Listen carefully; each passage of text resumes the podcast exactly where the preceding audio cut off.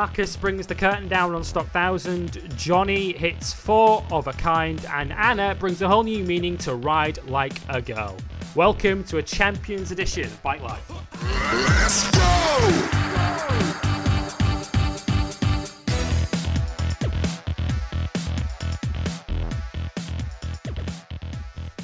Yes, this is episode 81 of Bike Live on Motorsport 101 as we look back on a historic weekend of motorcycle racing at Magny-Cours as three of the four championships within the World Superbike paddock were decided uh, in the middle of France last weekend. We'll talk all about the action uh, from Magny-Cours as Jonathan Rea made his own piece of history drawing level with Carl Fogarty for four World Superbike titles. Um, we'll also discuss the final crowning of a Superstock 1000 uh, European champion, Markus Reiterberger, going down in the history books. And keeping on the theme of history being made, the first ever female solo motorcycle racing world champion was crowned in the form of Ana Carrasco. She did not do it the easy way, though. Um, as we'll tell you over the course of this show, it was quite the finale um, in Supersport 300. We'll also talk about all the action from Assen last weekend. British Superbikes had their penultimate weekend. Uh, and although we do still have three races to go, the championship is, for all intents and purposes, Leon Haslam's. Um, surely, uh, even by his own standards, he can't throw it away from here. Uh, we'll talk about how he did extend his championship lead at Assen over Jake Dixon, um, although Dixon has uh, very, very valid reasons to feel a little hard done by. Uh, from his trip mm. to the Netherlands. Um, we'll also bring you all the big news this week. Um, we have calendars announced for British Superbikes. We have high profile uh, British World Championship riders um, that are going to be making their debuts uh, in the domestic series next year. And we'll look ahead to this weekend. It's the inaugural Thai MotoGP weekend at Buriram, um, and it got off to a flyer, no pun intended, uh, if your name is Jorge Lorenzo. Uh, joining me uh, this week once again to look back on uh, a history-making weekend in Magny-Cours um, is Andre Harrison. Um, we've in the past, Dre, done these shows where we've had no racing at all to talk about. Well, we're kind of spoiled this week because we have three new champions to talk about. Yeah, it is a world champion edition, and of course, myself, a in the international fantasy draft champion runner-up, Andre Harrison, with you on this one. Um, I'm still mad about that, but uh, but uh, yeah, definitely a champions edition of the show. But I, I said on Twitter, hyping this shit up, it's probably one of the most historic weekends in the history of all superbikes. Three new world champions crowned one of them closing the book on a important championship in Stock 1000.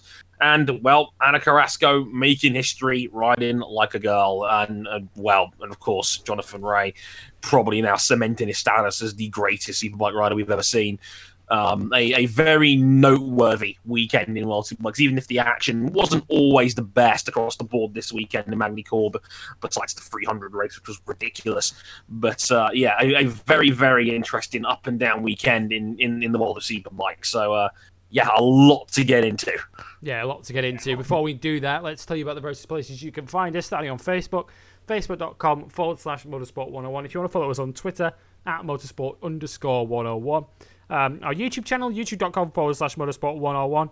Um, and our website is motorsport101.com. Yeah, if you like all of our content so much that you'd like to back us financially, you can do so uh, by going to patreon.com forward slash motorsport 101. In return for your contribution, you will get early access to both our weekly shows if you back us at the $5 level. Back us at the $10 level, you get access to our Discord server and the ability to listen in to our shows live, as a number of you are doing uh, right now. We thank you um, for doing so. Um, you will have probably all by this point already listened to episode uh, 163 of Motorsport 101 if you are listening in live. But in case you haven't and you haven't heard it yet, um, it's live right now. It's uh, uh, an episode looking back on a controversial uh, Russian Formula One Grand Prix. Um, controversial, what it lacked in excitement, it made up for in controversy. Um, as yeah, Hamilton inherited the win from Valtteri Bottas. Um, Dre, Dre um, isn't on this week's show, um, so didn't give his, his two cents worth on team orders. Um, but I suppose Dre, mm. you were too busy drowning your sorrows about the man in third. Just the sad, like the absinthe tasted delicious. If if, yeah. if, if that helps. Um, but they've got a new mission, what... Dre, to win now. Yeah, it's like, like to, to, win now. In other words, is a really nice way of saying basically selling tobacco via cryptocurrency, which is the new in thing uh, when it comes to motorsport sponsorship these days. Like all the crypto guys are, are, jumping on the bandwagon, even though we have no idea what half this shit actually is. Mm. Um, but I, I, did some digging. It is basically tobacco via the blockchain, so which is a a key term used in cryptocurrency. So if those who are curious about why Ferrari's got a new livery this weekend, there you go. but, um, but yeah, episode 163, uh, Motorsport 101, um, with RJ O'Connell, Ryan King, and Chris Hardy, um, is available right now uh, as they look back on the uh, the action that we did get at Sochi and also the other big news this week um, as Felix Rosenqvist secures his spot on the IndyCar grid um, for next year. Uh, and we'll talk a bit more about episode 164 at the end um, of the show because it is a big, big weekend of motorsport on both two wheels and four this weekend with MotoGP, Formula One, and um, a not insignificant race at Bathurst going on um, this weekend. Hmm. Um, but let's get on with this show because there was some pretty significant action last weekend in France as well. At Magny-Cours, um, as Jonathan Rea went to France looking to secure his fourth World Superbike title at the same location that he secured his third just 12 months ago. And uh, he did it in very, very similar fashion, Dre. I mean, he it was it was an incredible start to the weekend in that he admitted on Saturday that he'd done one of the best qualifying laps of his life and still hadn't got pole position um, on the Saturday morning thanks to um, probably the greatest qualifier in history, and Tom Sykes, who returned to form uh, and beat him at the post. Um, but there was no beating Jonathan Rea uh, in the race on uh, on Saturday lunchtime. Having um, followed Tom Sykes through the first lap, he absolutely carves up um, his Kawasaki teammate going through the uh, the Grande Courbe um, onto the back straight on lap two, and essentially never looked back. Yeah, that's basically how it played out. I mean, yeah, welcome back to full fitness, Tom Sykes. Who took, you know, is probably his strongest superbike weekend in quite some time. Um, to be able to start from pole, but yeah, once Rea got through on lap two, there was no stopping him. Um, once again, his his race pace is completely unmatched um, in World Superbikes, and once he took the front, there was no stopping him. Um, pulled out a few seconds in hand. You know, took, he took you know, he, he, was able to ride so comfortably by the end. He was already was celebrating through the onboard camera. He had his arm out through through the penultimate corner sequence going into the final chicane, celebrating, and of course the enormous wheelie over the line. He, he dominated race one like he's dominated so many of these races before um, to take title number four. And well, what can you say about Johnny that hasn't already been said? Um, it, it's he is an unbelievable talent, and he is an unbelievable bike rider, and again, just completely dominant. No one had a had a single answer for him in in in in, in that race, and yeah, uh, title number four wrapped up in completely dominant fashion, and. Uh, I think we should take a moment, Lewis, to appreciate, for me, one of the greatest title celebrations. Yeah, I was just about to come on to that. Um, Jason Boland on the uh, on the Discord server um, saying, "But Lewis, that man has no charisma." Um, uh, and Johnson describing him as, jo- as, Johnny best title celebration ever. Rea. Um, I have to say it was absolutely brilliant. We'll try and paint you the picture of it. Um, those of you who play poker will know this, uh, know what we're mm. describing. Mm. But um, yeah, Jonathan Rea pulls up at the Adelaide hairpin um, with three look-alike Jonathan Reas in um, in in basically the overalls and crash helmets to match the seasons in which he won those first three titles um, of 2015 mm. and 2016. They all sit around a poker table. Um, and Jonathan Rea essentially plays the winning hand of four of a kind, which is four aces, um, with each ace resembling uh, one of his four world titles. Um, and it, it, it, was a, it was a tremendous celebration. And um, I'd imagine he probably had it planned anyway, Dre, but it is kind of one in the mm. eye for the likes of Gregorio Lavilla, who claim this man has no charisma or doesn't have as much charisma as he would like. Um, because I've never ever had this thought about Jonathan Rea that the guy is boring. Yes, his dominance of the championship can be perceived as boring, but as, as, as Jonathan Rea has always said, what do you want me to do? Slow down. Exactly, and you, like we, it, it's easy to forget that dominance is inherently boring, especially when it comes to motorsport where dominance can be so common. I mean, hell, I grew up an F1 fan, and my early childhood was literally, oh, the guy in the red helmet wins. Um, that happened a lot growing up. Um, and the temptation amongst those who watch that sport is often to blame the man that's dominating, when actually you should be looking completely opposite. You should be looking at the people who can't keep up with them. Exactly. It's it's a sport at the end of the day. It's I mean, okay, I get it. Sport has to be inherently entertaining for people to watch and enjoy it. There, there has to be an element. I mean, there's always a debate about you know entertainment, the, the show, shall we say, the show versus the actual sporting integrity of it all. I'm, to- I'm totally here for that debate, um, as much as the next person is. But point of the matter is, is that one if that guy is that good where he can win eight races on the bounce and has won 14 races this season and has absolutely curb stomped the opposition into oblivion this year um what what do you want him to do about it slow down i mean I mean, actively, the series clearly did not do enough to balance the books. Um, you know, as I mentioned previously in this season, they already opened Pandora's box by reversing the grids. This was the path that World Superbike was going to go down, where it was going to go down the road of trying to make the field as level as possible, trying to maybe clone MotoGP success with standardized ECUs. Um, it hasn't worked. For lack of a better term, it has not worked. Jonathan Rea is leaving France with a 135 point championship lead with eight wins on the bounce and actually still has a very good chance. Um, if you know if the new round in Argentina holds up as well as all the others this season, he will most likely break his own all-time points record from last season, 556, um, which he can even afford to take 90 out of Who the last 100 seen points. that around uh, Phillip Island, Thailand time earlier this year. Right. When, when he when he had a fifth and a second that opening weekend of the year, he's now on track to break his own points record and on track to break the all-time record for World Superbike wins in a season, which stands at 17. Jonathan's already got 14. With so if he runs the table the whole way, which heck isn't really unthinkable at the moment, won the given how eight. well he's riding. Yeah, if he if he can if he's already won the last eight, if he runs the table for the end of the season, he will have 18, which will be a new World Superbike record. Um, what can you say? I mean, for me, I don't think Johnny's a boring character. He's not afraid to speak his mind on occasion. I think he does have a level of charisma that comes with his success.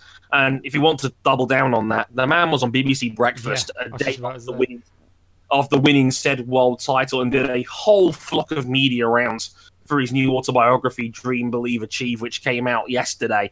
Um, so, yeah, like we have a four time World Superbike champion on British mainstream media. That's awesome for bike racing in general because we just don't get that here in the UK. I mean, like we mentioned it during the Romano Fenati incident that you know, Fenati was getting mainstream press for for all the wrong reasons. Like Jonathan has done it the right way, and you know, if, if there has to be some level of appeal to to Jonathan if he is getting these sorts of opportunities. And he Um, the uh, the British public with that interview on daytime TV as well, because he revealed that even though he is a four-time Superbike world champion, he doesn't actually have a uh, rider's license in the UK. Yeah, Um, so he can't actually ride a motorcycle legally on the roads of Great Britain.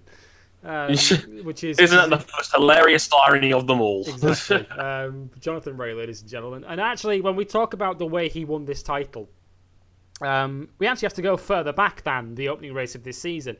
Um, and we have to go back to the end of last season because I think this we're in that position now with Jonathan Rea where he is so dominant that he's able to get himself ahead of the game for the following season um, by basically starting his preparation after he's won the title the previous year. I mean, I think of um, sort of Formula One scenarios, and the best examples I can think of are, are 2009 and probably 2014, where um, teams that had fought for the championship the previous year found themselves so far behind the next year um, because they were unable to start development of the next season's car when rule changes came in. Um, and we saw the likes of Brawn take advantage of that in 2009 and Mercedes in 2014, where in those cases it was Ferrari, McLaren, and in the latter Red Bull who struggled the following season because they developed their way all the way to the end of the previous season. Um, Yeah. In this case, in World Superbikes, because Jonathan Rea is, is winning these championships so early, uh, I mean, hell, he's only been taken to the final weekend once, and that was by his own teammate, Tom Sykes, in 2016. So even on that occasion, Kawasaki knew they were going to win it anyway, um, whether Yep. it was Rea or Sykes that won it. Um, so Jonathan Rea is able to be mindful of rule changes, and we cast our minds back to sort of October, November of last season, Dre. Jonathan Rea was hmm. saying in those final two or three rounds of the season, and obviously in the tests at Jerez that followed the final round, that because he knew what regulation changes were going to coming in, were going to come in, he was already able to ride his Kawasaki in a rev limited state to prepare himself for the new season, and essentially he was more prepared for the rule changes that were supposed to stop him than any of his rivals were.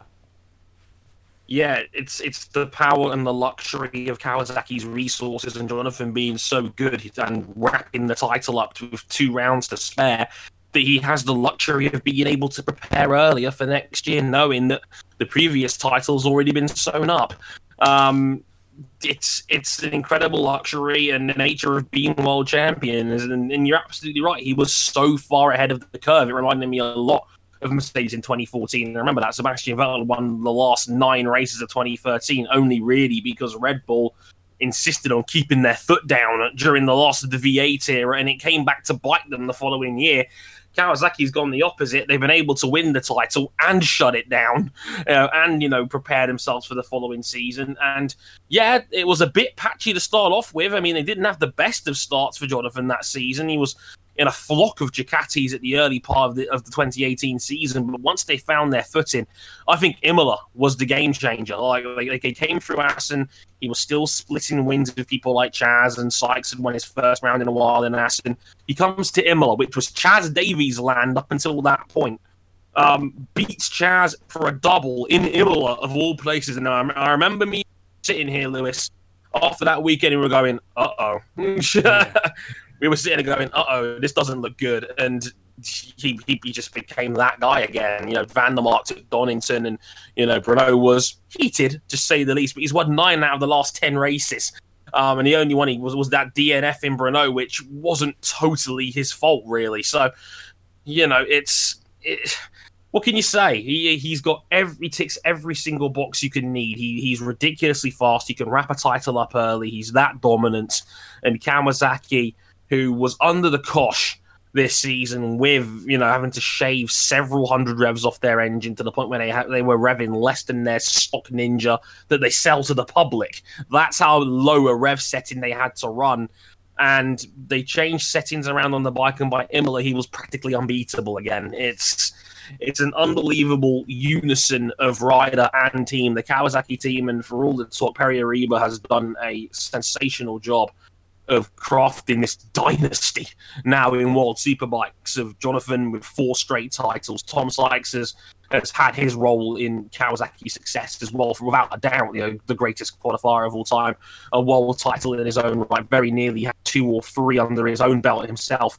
It's an incredible legacy that Kawasaki are forging for themselves in this championship, and you know, Jonathan and Kawasaki need each other, and they are reaping the rewards of that. They are they are an incredible partnership, and long may it continue.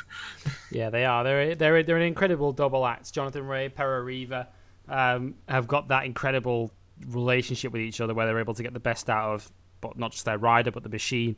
Um, that Pere Riba is trying to help set up, and and yeah, we're right to point out that Jonathan Rea started this season both ill and injured um, at the opening round of the season in Phillip Island. Took a fifth and a second out of that race weekend, and it was only the uh, the straight line speed of that Ducati down the home straight at Phillip Island that cost him the win um, in race two that weekend as Melandri doubled up.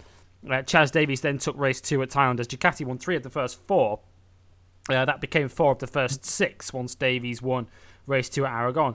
Um, but Ducati haven't won since then, um, as rev limits have been tweaked, and it's clear that Ducati um, either plateau due to that, or perhaps, as, as Greg Haynes suggested when he joined us on the show three or four weeks back, that perhaps Ducati um, just perhaps surprised themselves with how well they started the season, and perhaps their true level was actually what we've seen since then, um, with their relatively uh, modest return. And of course, they haven't won since um, the sixth race of the season, and we're now what 22 races in um, to this season. Um, but as you say, Dre, Imola will probably be one key turning point where Jonathan Rea took his first double of the season because he didn't win either of the two races at the following round at Donington as Van der Mark doubled up for Yamaha there. Um, but I guess another key moment in this season, and I think it's key in as much as it's the last race that Jonathan Rea didn't win, um, was that race two at Brno and the implosion at Kawasaki between Rea and Sykes. A moment like that can quite easily, you know, damage a rider's season. That can, that can have a knock on effect. The disappointment of that, um, and you know they can struggle for two or three rounds after that. But Jonathan Rea has had a 100% winning record since, which tells you all about the mind of a champion. That Jonathan Rea can take a massive hit like that, a massive disappointment like that, and essentially run the table ever since. Says a lot about the state of play in that team. It's, it's uh, you know Sykes really did lose his rag after that Brno weekend, and this like race one in Magny-Cours was his first podium since then. Mm. He'd be uh, he'd, he barely dented the top four since um and um since Brno, and I, I, suspect Sykes was riding like a guy who knew he was good for out of the door by that point in time. Jonathan, you know, he he stood his ground. He, you know, he didn't believe the stuff that Slacks was coming out with, and he, he, he said he wasn't there to make friends. He was there to get on with it, and get on with it. He did. He came straight back and has has been literally undefeated since. Um, it, it says a lot. He, he, he took it. That, his title did take a significant psychological blow with that one.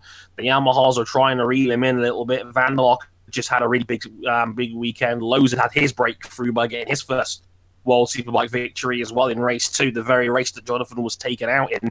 Um, and yeah, Jonathan ran, has ran the table ever since. Um, it's if it was absolutely a critical moment. It was like Jonathan had been let off the leash by that point in time, especially knowing Sykes was probably out of the picture by that point in time anyway. And yeah, four straight double victories. It's um, it's, it's unbelievable, and you can see that you know you're you're not going to beat Jonathan in the mind game stakes either because you, know winning solves everything. It really does in in, in sport in general.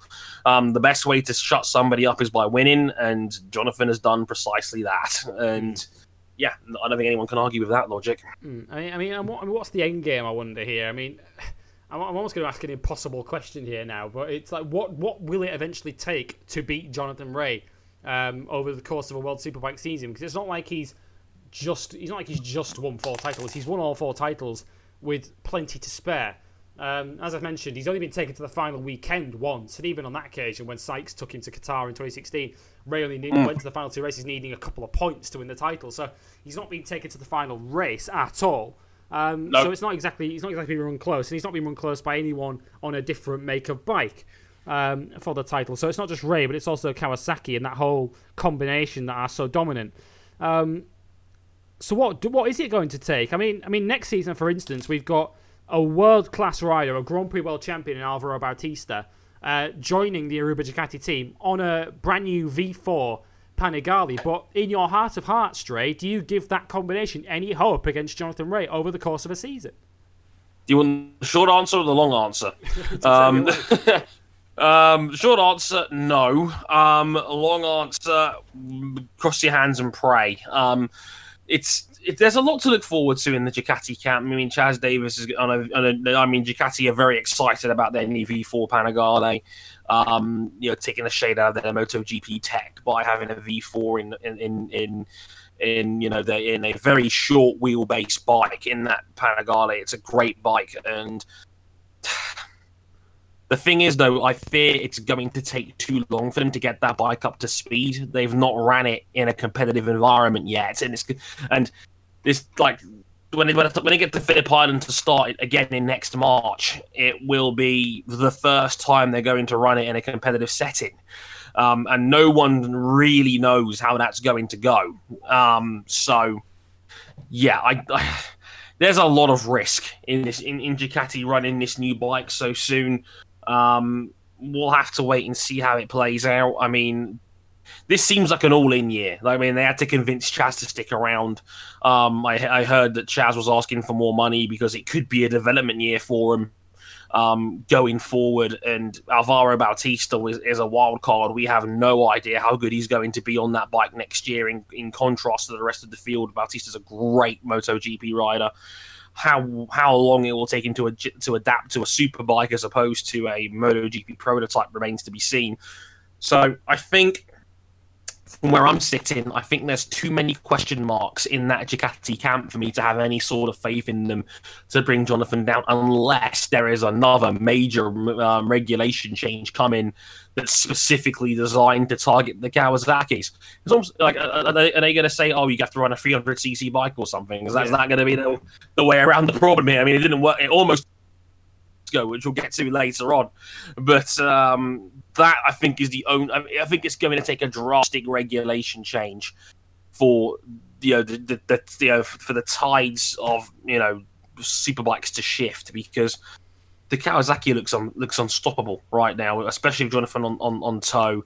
I mean, we don't know how Haslam's going to perform as a second rider yet, but I mean, uh, what reason could you have to bet against Jonathan for next year? If anyone, if anyone's got a valid argument to hear it, because I've got nothing for you here. No, not at all. And we were going to ask the question whether we consider Jonathan Rea now to be the greatest World Superbike rider of all time, but I think we can both save ourselves a bit of time and both agree that he probably is. Um, the, the greatest yeah. World Superbike rider of all time. He's now joined Carl Fogarty with four world titles. He's done what Carl Fogarty could not do, and that is win all four consecutively. Um, he has the all-time record for the most wins in the history of World Superbikes, which I believe is up to 68 now, um, all time yep. um, in World Superbikes. Um, he also um, has, uh, over the course of his career, 30 um, uh, I'm just looking at the uh, the records in MCN. 52 fastest laps, which by the end of next year will be an all-time record because he's only seven off the all-time record of Noriyuki Haga. Um, he has 3,651 and a half points, which is 370 off the all-time record held by Troy Corser, who was in the World Superbike Championship for absolute centuries. Um, yeah. By the end of next season, he'll have that record as well. Because you're not going to expect Jonathan Rea to score less than 370 next year, are you? Um, especially when he could possibly take another 100 out of that before this season's out as well. Um, exactly. Which is incredible. Um, he's, without question, I think, in our minds, the greatest world superbike rider ever. And in terms of what it's going to take, Dre, um, to, to stop him now, I think it's going to take either a another manufacturer arriving with a bike that is not just as good as the Kawasaki, but a level better than it. Um, Significantly better. Because, mm. because we saw earlier in the season at Aragon, for instance, that the Ducati was quite clearly the stronger bike, but Jonathan Rea went out and beat them anyway um, yeah. because he was that good. So I think the only other thing it's going to take is uh, it's going to take a rider of that sort of Marquez, Dovizioso, Rossi, Lorenzo tier to come across and race against him in the World Superbike Championship to beat him. And, and clearly, none of those riders are in any. Um, they've got no inkling to go to the World Superbike Paddock anyway. Um, nope. But that, I suppose, begs the, the other question, which is in the in the outright pantheon of motorcycle races at the moment. Forget World Superbikes or whether Jonathan Rea is the greatest ever. In terms of the best motorcycle racers, pound for pound, on the planet right now, surely Jonathan Rea belongs in that company. I think he is in top the five? top top two or three. Quite frankly, I think the only guys I would say right now that are in his ballpark is probably Marc Marquez, Andrea Dovizioso, and Jorge Lorenzo. I think those are the, the clear three best bike riders in MotoGP right now. Uh, you could probably throw Valentino in there still because let's be real here, Valentino was was runner up in the championship for over half the year on a Yamaha that seems to be getting worse by the weekend. Yeah. Um. So you know, I have to, I have to salute Valentino for you know dragging that Yamaha to half decent finishes on on on several occasions in MotoGP this season. But pound for pound, I don't see how you can't have him anything outside of the top five. I've, I've he's an incredible rider, and like you said, like for, like to double down, like completely echo your sentiment. He is, for me, the greatest superbike rider that's ever walked this earth. And the only question for me is how far does he want to take these records? I mean, he he did a takeover of BBC Sports Instagram uh, when he was in the when he was back in the UK on Monday, and he and he was asked, you know, do you see yourself in MotoGP? And he said himself, he's 31 years old, and he thinks it's going to be unlikely that any team will ever come knocking. I think last, I think this past silly season was the best chance Jonathan was ever going to have of that because half the field was still all over the place by the time we got to Le Mans, which is pretty late by MotoGP city season standards these days, um, and nothing. So, yeah, the question is how how far does Johnny want to go? How motivated is he to keep riding at that level? Um, you know, would would he take a shit MotoGP job? Because I don't think he would. I think Tom Sykes made that point when he was world champion that he's not leaving the series unless it's a top tier factory seat, which was never going to happen because for for better or worse, MotoGP bosses don't believe in World Superbikes, and you would think Jonathan has done enough to convince them otherwise, but clearly not, um, which is a shame. Um, and I don't, again, I don't, as you say, I don't see any of that top three or four coming back the other way anytime soon. So yeah, where, from where I'm sitting um, he's probably a top two or three rider on the planet, pound for pound, and he is an incredible talent, an incredible rider. And right now, I think his stock is is as high as it will ever be by being the face of World Superbikes as opposed to being just another guy in MotoGP. Given how stacked that series is, and given that they are bursting at the seams of young talent, because over on that side of the ladder, everyone is trying to find the next Marc Marquez rather than just taking the best rider available necessarily. So the di- the dynamics and politics of it means we'll never really get a clear answer. But from where I'm sitting, top three or four from where I'm, from far as I'm concerned. Mm, yeah, it's looking that way. And uh, we were going to discuss the the battle for second at the moment in the championship, which looks like it's taking a definitive swing um, Chaz Davies' way with his two results at, at Magny-Cours last weekend. He's still not got an unassailable lead over Van der Mark, but with too few races to go and a slightly bigger lead, um, it's now looking like it's Davies' to lose to, to you know to hang on to that runner-up spot, which would be um, just reward for him. Although he doesn't still seem to have that ultimate consistency um, to match Jonathan Rea over a season, he can beat him on his day, as we've seen. Um, but he's just as likely to throw it at the scenery than he is to um, to throw it onto the top step of the podium. It seems these days. Um, so I suppose if we're going to look within World Superbike Stray for a likely contender to Jonathan Rea, I, I suppose is the likeliest op- uh, possibility within the World Superbike Panic at the moment. Michael Van der Mark and Yamaha. Surely, uh, surely the series is begging and crying out for that rider bike combination to make that final step up because they're getting there they are getting there. And you know, Michael Van der Mark, um, you know, didn't have the best weekend in Magny-Cours. I mean, seventh and a third, not too bad. Um, he's, he's been on the podium four out of the last five races. Michael Van der Mark. He's in, and Yamaha has clearly taken a step forward this year. There's no doubt about it. They've had three wins to their name already this year. They're on the podium now. He's been on the podium ten times this season, Dre yeah, massive improvement for Yamaha from where they were last season. Compare so, that to Alex Lowes, by the way, who I couldn't believe this when I read it. Alex Lowes has only had the three. Yeah, like Lowes has been beaten to a pulp this year. There's there's no getting around.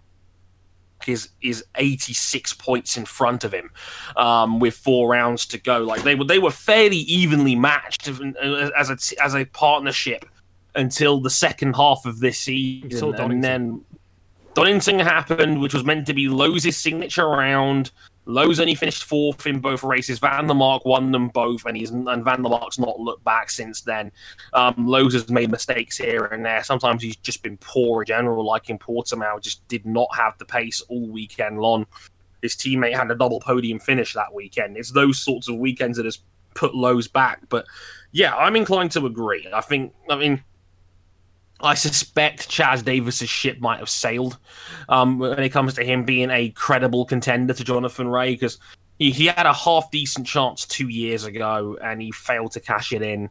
Um, you know, he had opportunities, but I think he made just one too many mistakes over the course of that season. Now, I'll always have that fear going through the back of my head when it comes to Chaz Davies, who, by the way, has not won since race two at Aragon mm. in the third round of the Neither season yeah, Ducati has not won a race since then. I mean, the team that's. St- Remember after after that week, after Assen's weekend, I think it was. After it was after Aragon, they had 250 revs. They gave they gave them 250 revs back.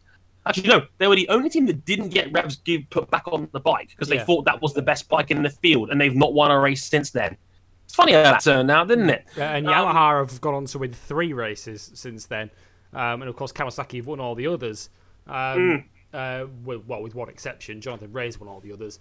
Um, and yeah, I think Van der Mark is the only rider I can currently see in that paddock who has perhaps that extra level, that world class level in him. Um, because I still think he's at an age where he's going to get better. Um, he's within a team that is certainly progressing and making moves in that direction, but it's perhaps getting there slightly slower than we'd hoped. Um, but I think that's our best shot. And I think when we're looking ahead to next season, Dre, if we're because there are so many question marks surrounding the Ducati Panigale Bautista combination. Obviously, we don't know Chaz Davies. We think we kind of know what Chaz Davies is now. Um, he's a rider that will guarantee you probably 350 to 400 points, but he will he will not quite be at that Jonathan Rea level because he doesn't have the level of consistency. I think if anyone is right. going to chase Jonathan Rea moderately close to the end of the season next year, surely it is going to be Van der Mark and Yamaha yeah, I think that's your best chance, depending on what Van der Mark does with his future. But yes, I, I'm I'm inclined to agree with you there. I think the best or the biggest significant overall threat in World Superbikes to Jonathan Rea is probably Michael van der Mark, who's still young, who's you know relatively is 25 in the series, where all the other big runners are in their 30s or older. And in the um, and in these eight races that we've seen Jonathan Rea win consecutively, it's van der Mark that's probably ran Rea closest through that period. For instance, Misano race two, he pushed into the end there. Yeah, exactly. Yeah, like Van Mark has definitely been a a bigger like he passes the eye test and the scoreboard where you look with your own eyes and you see that the guy that's being a more consistent threat right now, without a doubt, is is Van der Mark. And like he's only going to get better as a rider. He's still only 25. The Yamaha t- team, you know, the Crescent Racing, the Pata team that is running that Yamaha is has, has significantly improved um, you know, in the last year. And if they if they can find a little bit more and they can get Van der Mark from maybe two or three wins to six or seven, who knows? Uh, like that that would be the next step forward. If they can turn him into a into into semi regular winners, then I think they'll be in a, a really good shape going forward. But yeah. uh, they need to find a bit more. But I think of everyone else in the championship, given that we know that again, we like as you mentioned, we sort of know what Chaz Davies is now as, a, as an overall quantity to the series. So if Van der Mark can find a little bit more, Yamaha can find a little bit more to help him, then I think there's definitely a good chance that uh, the Van der Mark might be the threat going hmm. forward. Especially when you also factor in the fact that of the other factories, the other manufacturers within World Superbikes, MV Agusta look like they're not going to be around in, in the top class next year. Mm. Um, and of the others, BMW and Aprilia aren't really offering that full factory level of support to their teams. And the only other factory no. that is Honda um, are still, at least I think, at least two years away um, from being anywhere near um, being able to contend for a championship. They're not even contending for podiums yet. Kamiya's not been anywhere near a podium uh, of a World Superbike race since he had that fourth in Thailand right at the start of the year. They have really fallen off um, since then, as uh, Kamiya, of course, has had his injuries um, since that point. Uh, one other line, though, on the World Superbike class before we move on, because we've got a lot to get through. Um, two riders who enjoyed returns to form and returns to the rostrum um, last weekend. Tom Sykes, who, as I mentioned, um, set that stunning pole position on Saturday, um, extending his, his own record now. He's up to, I think it's 48 career super poles now um, in World Superbikes. Um, went on to finish second to his teammate Jonathan Rea in race one on Saturday. Uh, and Xavi Forés, who finished third behind Sykes in that same race. Um, two drivers, Dre, who've had their problems in the second half of this year, uh, having mm. both um, started the season fairly well. Um, of course, we forget that after Phillip Island at the start of the season, Sykes was ahead of Rea um, in the World Championship, yeah. Um, but has obviously only won one sole year. But it's amazing that we're talking about two riders who uh, are both clearly known quantities in this paddock. We both know, or we know how both those riders, uh, how good they can be and how good they have been. Um, they were both on the podium last weekend, yet both riders at the moment have a genuine chance of not even being on the World Superbike grid at all next year.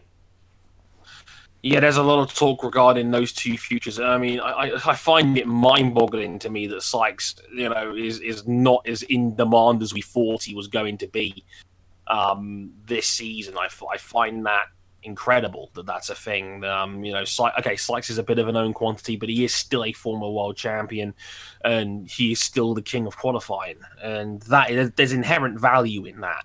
Um, he's not the oldest guy in the field by any stretch either, so I don't see any reason why there isn't teams lining up to take him um, talk from Steve English after the race weekend um, on Motor Matters basically said that oh it looks like he, he's it looks like the number one option is going to Milwaukee whatever bike they choose to run next year because it's looking like they might not run Aprilias. Um, and Laverty and Sykes would be a good combination for them, wouldn't it?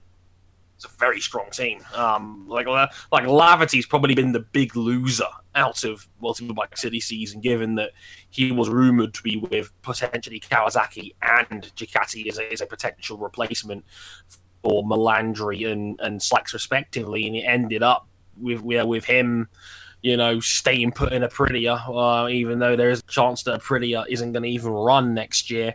Um, you know, the Milwaukee guys might have to figure out what bike they're going to run at all. And Laverty was down in ninth and eleventh this weekend. It's been a real bummer for him, and that's concerned. And but you know, like Sykes is good enough to be in the field still. I have no, I have no doubts or qualms about that. He's still fourth in this year's championship, um, as it is. Um, and Xavi Forés, who let's not forget was challenging for wins earlier this season in places like Aragon.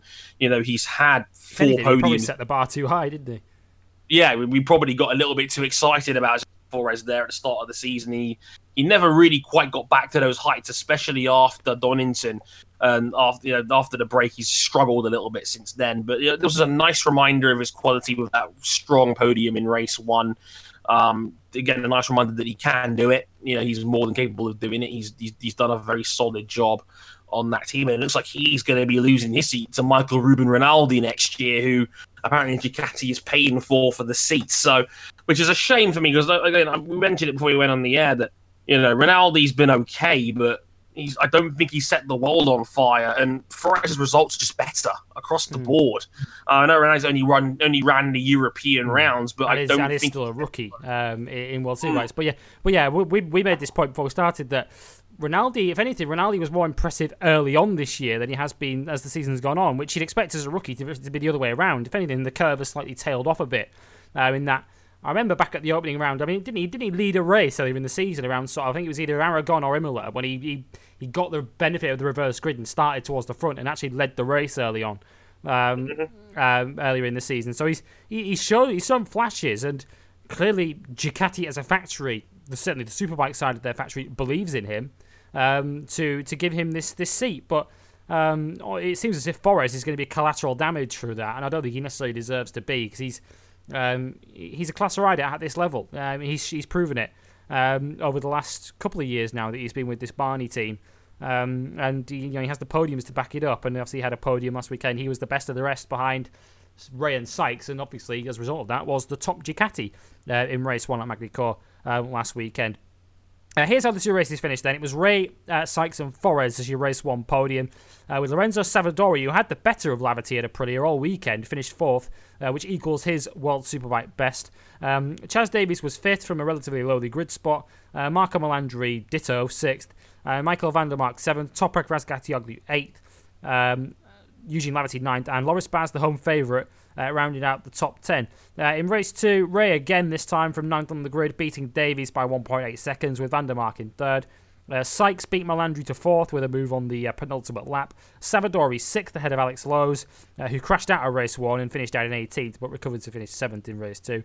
Xavi Forés eighth, Kamiya ninth, and Baz once again rounded out the top 10. Uh, with four races to go, the next of which are in Argentina next weekend um, at the El Villicum circuit. Jonathan Rea leads the championship on 470 points. Uh, with 100 left to play for, he needs uh, 87 or more from the final four races to break his own points record that he set last season. Um, he leads Chaz Davies by 135. Um, Davies himself is uh, 26 clear now of Van der Mark in third. Uh, so he looks like he'll have that runners up spot unless he makes some sort of error in the final four rounds. Tom Sykes is uh, too far back to uh, make an indent on that top three, it would appear now in fourth. He's on 273, so he trails Van der Mark by 36. Uh, Marco is fifth on 250. Alex Lowe is sixth on 213. Charlie Forés is seventh on 194. Then come the two Aprilias of Laverty and Savadori, uh, with Toprak Razgatlioglu completing the championship top 10. Uh, into World Supersport 300 then for the next of the championships to be decided. Now, this one, unlike World Superbikes, we knew was going to be decided come what may last weekend because it was the final round of their season.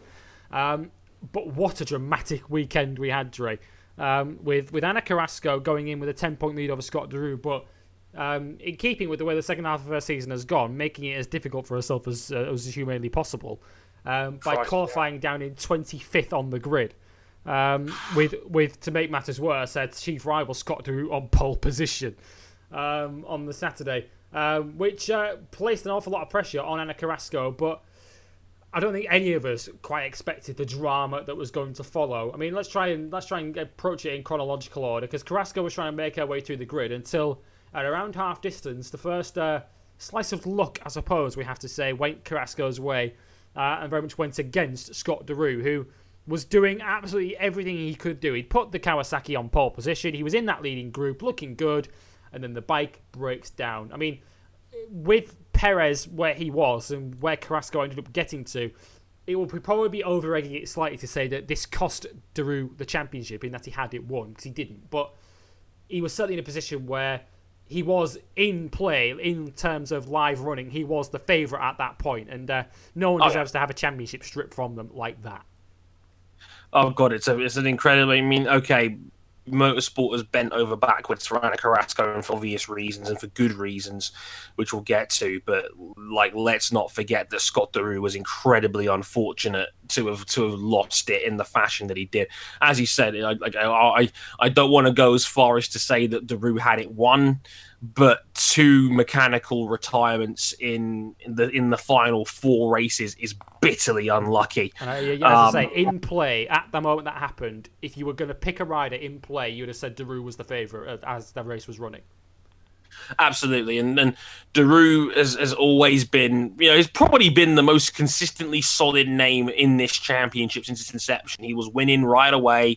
He got used to these to these 300cc bikes very quickly, um, and he was able to, you know, be a solid early name in this series to keep an eye on.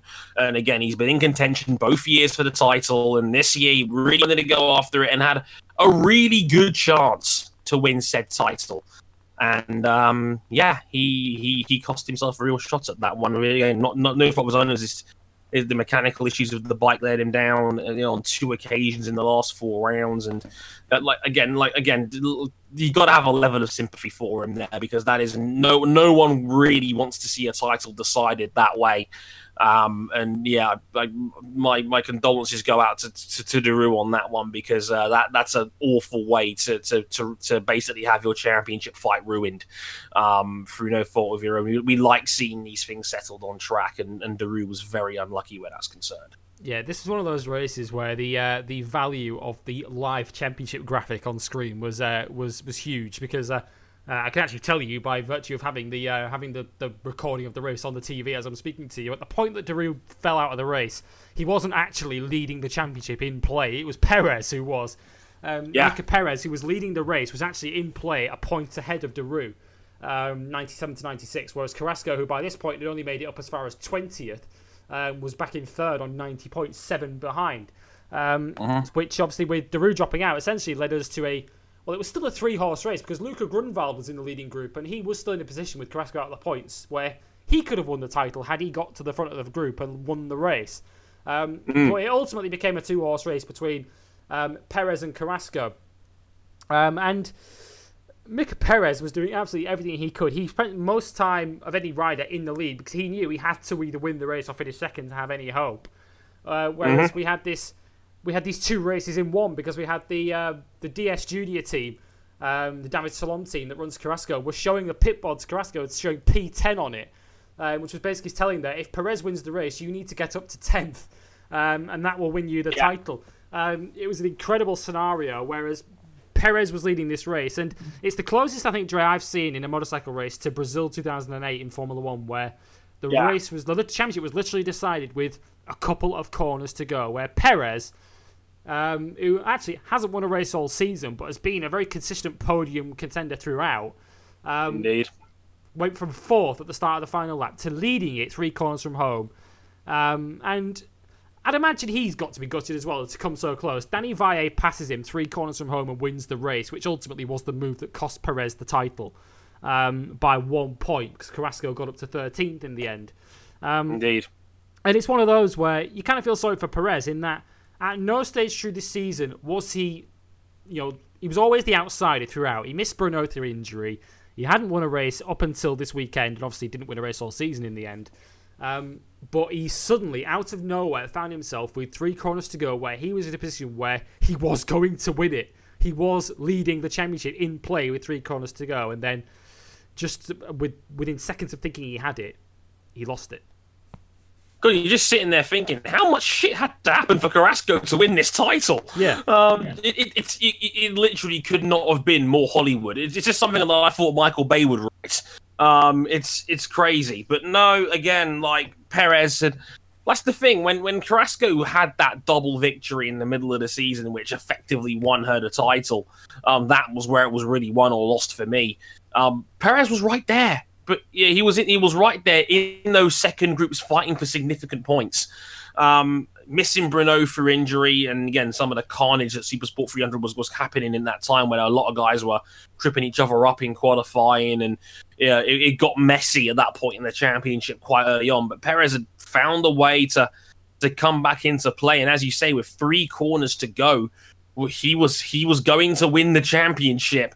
Um, he had the lead, but then Danny Valle had come through on on the on the third to last corner made his move for the win, made it stick through the chicane and, and took the race and basically robbed Perez of his title right yeah. at the death. And Carrasco had literally done just enough to win the title by a single point. It doesn't get much more Hollywood since Brazil 2008 um, on, on that one. That for the, one of the most dramatic series finales I've ever seen in motorsport that uh, it, it, came down to Carrasco fighting from the back essentially, and Perez doing everything he could up the front to, to steal that from third, and he was 18 points off going in. It was a long shot for Perez to win the title, and he very nearly pulled it off. Yeah, he um, a ridiculous He um, yeah, he had three podiums in the final three races, three second places in each of the last three races at Misano, Portimao, Magny-Cours. Um, he was uh, on the podium at Aragon. He was on pole actually for the first two races of the season. Was Perez um, at Aragon and Assen. Um, Assen, he was one of the many riders who got taken out in that cra- crazy um, Assen race that we saw, which was decided on that final lap with several riders falling off um, on that last lap. Um, it has been quite the season in World Supersport 300. Of eight races, we've had seven different winners. Um, incredibly, Ana Carrasco, obviously the only rider to win more than once. She won the back-to-back races at Imola and Donington Park. But as we've gone through the season, we had the Dutchman Koen Meuffels um, on the KTM that won the opening race uh, at Aragon. Uh, Grunwald then won the second race in Assen. We then had the back-to-back wins of uh, Imola and Donington for Carrasco. The Indonesian Galang Hendra then won uh, at Brno. Uh, the wildcard Italian Manuel Bastianelli won at Misano. Portimao, of course, was the first win of the season for Deroue. And then Danny Valle, who was uh, a competitive rider right throughout last season, took his first ever win uh, in the Supersport 300 class uh, at the final round of the season at Magny-Cours. But through it all, Dre, came Ana Carrasco to, to win the championship. And um, as many have said since, you, you, you cannot fluke it. Even if it is a, a championship in this class that only runs over eight races, you cannot fluke a world championship over this distance. You know, you, the, no, the rider yeah. with the most points over that distance is the deserved champion. Um, and we shouldn't forget with Carrasco that around that mid-season point at Brno, where you know Dorna and the FIM were bending over backwards to try and equalise the field as much as possible, Ana Carrasco and her Kawasaki had 14 kilos added um, to their rider mm-hmm. bike combined weight limit that they had to um, basically increase the, the, weight of their machine by, which is a not insignificant uh, you know weight to add to anyone's motorcycle. That's you know just over five percent weight added to their bike. Um, That's crazy. Which which is crazy, and Carrasco obviously hasn't really been the same since. But when you put it in those terms with those numbers, you can kind of understand why she hasn't been the same since, and why she's been struggling um, to overtake people, particularly in those big groups. She's been struggling to carve her way through. Mm. But over the course of the season, Dre, it's Carrasco that's won it, and we just need to go back to those dominant victories of, of Imola and Donington, in particular Imola, where she won by over 13 seconds. No rider yeah. over this level of against this level of competition over this course of distance can fluke a championship, and Ana Carrasco is the deserving world champion.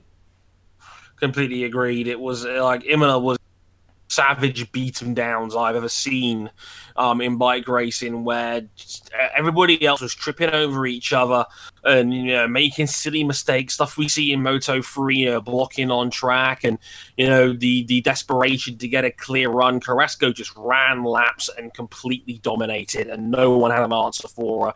She broke free from the leading group in Imola and didn't look back. And it was the second victory, um, winning back to back in Imola and Donington that won the title for me. Um, that was where it was won or lost. That was having those big results in a season that, as you say, only had one repeat winner. Everybody else was every other race was won by different riders, and no one else was able to really, no one else was really able to gain a foothold in this championship except for Carrasco. Carrasco got out to defend. Yeah, exactly. He gave her that twenty point lead, and it was up to everybody else to chase to chase her down, and everybody tripped up over each other at some point, and that essentially gave Carrasco the clear run to just do enough to win the title in the end. But um, for me, that like the middle part of the season in Imola and Donington, where Carrasco won both races in dominant fashion, that was for me was where it was won and lost. Mm. And we cannot uh, overstate how big a moment this is for for motorsport, for motorcycle racing, for for women's motorsport. Um, to see Ana Carrasco, it has much like her victory at Portimao last year it's made mainstream news um, for for the first ever female solo motorcycle racing champion um, in history, and you know I think everyone's everyone's delighted for Ana Carrasco. She's you know she's shown over the last number of years that she is a world class motorcycle racer at, at the level that she races at. She's finished in the top ten of Moto three races before, uh, and we know how strong a class that is. Um, she, of course, was a race winner as we mentioned last year in Portimao, and she's she's been the, the deserving champion this year. And uh, the, just the message, uh, obviously on the shirt that she's uh, she wore after winning the title, and she's now uh, it's now available uh, on the World Superbike official shop to uh, to buy online. I'm sure there'll be there'll be many girls around the world, Dre, that will be buying that top um, with the great message "Ride like a girl" on it, and it's it, it's a very entertaining um, slogan and message to put on the bike, but it's also a very powerful one um, mm. because Ana Carrasco is now for for motorcycle racing fans, motorsport fans, sports fans, just just girls around the world. They are now going to see Ana Carrasco as a as a inspiration for them as they go forward in their own lives, aren't they? Yeah, this is I cannot. This is a girl who went into a man's world and won a world championship yeah, for, for, for lack of a better term, that is absolutely spot on. This this is significant. This is important, and it is important to, that we never beat around the bush and play this down. This is a man's sport, and as far as I'm concerned, for the foreseeable future, it will be a man's sport. However, like that doesn't make uh, like if anything, that makes Go's achievements all the more significant, and it is so important that you know that women have you know women young girls people you know women that want to get into motorsport which is hard to do on the grassroots level. Um, if they can have any sort of figure or beacon that can light the way to inspire the next generation of bike riders and having a couple more girls try and take part in the next five to ten years hopefully we'll see more women like ana carrasco like maria herrera that are you know that are giving this a go and are trying to make it a career path for them as as they mature into young women. Um, Ana Carrasco is an incredible role model for for that space, for you know that world, and like it, again, it says a lot when BBC Sport, The Guardian, The New York Times are you know are writing pieces about her as a groundbreaking world champion, and they all know it. We all know it. It's a man's world. It's a man's sport. And for Carrasco as a woman to come into that championship and become the first individual women's world champion in the history of world championship bike racing is so important. And we cannot un- we, we should not and we cannot underplay this achievement enough. She has done an incredible job and hopefully she'll continue to be a brilliant role model for young girls and for women in the future because she's done an incredible job to win this title. And we all know that she's fighting disadvantages being a woman and whatnot. And again having uh, having to add 14 kilos to the bike mid-season was an absolute you know a kick to the gut. Where that's concerned when you're adding over two stone of ballast to the bike to make the minimum weight limit.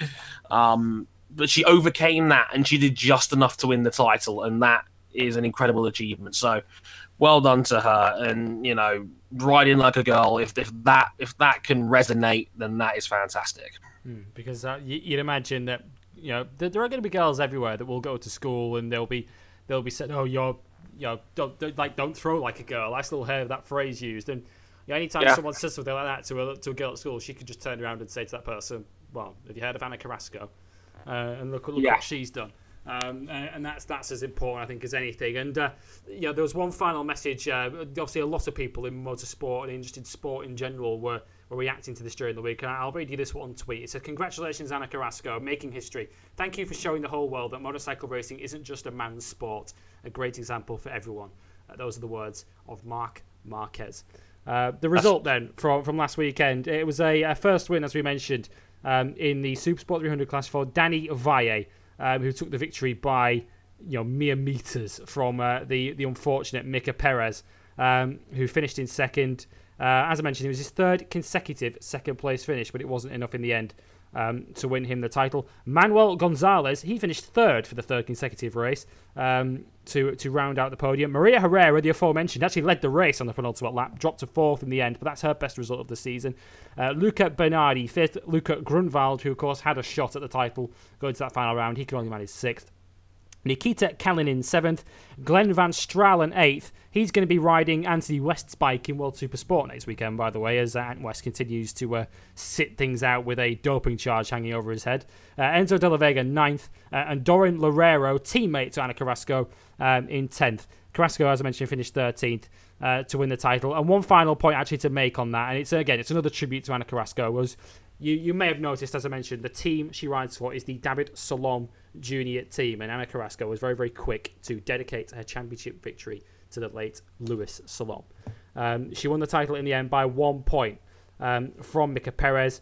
Um, very, very close in the end, closer than I think she imagined, 93 to 92. Scott Deroue probably deserved better than third on 80 points. Uh, Luca Grunwald fourth on 78. Dorren Loureiro finishes the year fifth on 66, ahead of Manuel Gonzalez sixth on 59. Uh, he ended the year as the top Yamaha rider in the series, ahead of Borja Sanchez seventh. Valle leapt to eighth in the end, ahead of Van Straalen and Hendra. Uh, with the uh, winner of the first round, Koen Meuffels, who uh, ended up losing his ride mid-season. He ends the year in 11th. Um, and quickly before we move on to BSB action from Assen last weekend, there was one other title wrapped up last weekend as the curtain came down on the European Superstock 1000 Championship. Uh, that class has closed down now um, as of the end of this season. And uh, the final champion was Markus Reiterberger. It wasn't really a great surprise to any of us, Dre. Um, not just mm-hmm. the way this season's gone, but given how much of a lead he carried in to that final round. Um, it, it's clear the way that season's gone on that there was only one uh, deserving champion in the end, and it was Markus Reiterberger. He has been a class above as the season's gone on. Um, Absolutely. And it looks like uh, he's going to take that title and uh, take it back into the World Superbike class next season, the place where he pretty much, I think we're all agreed, he belongs. Yeah, definitely. I hope he's. I, I sincerely hope he's back on the World Superbike paddock for next year. He's a talented rider. He, he again he participates for BMW on quite a few occasions um, with the Althea team. He was doing really good work, and um, yeah, just lost his seat after after taking an injury to his back last year. Had to had to pull out of the, of the sport for a whole year.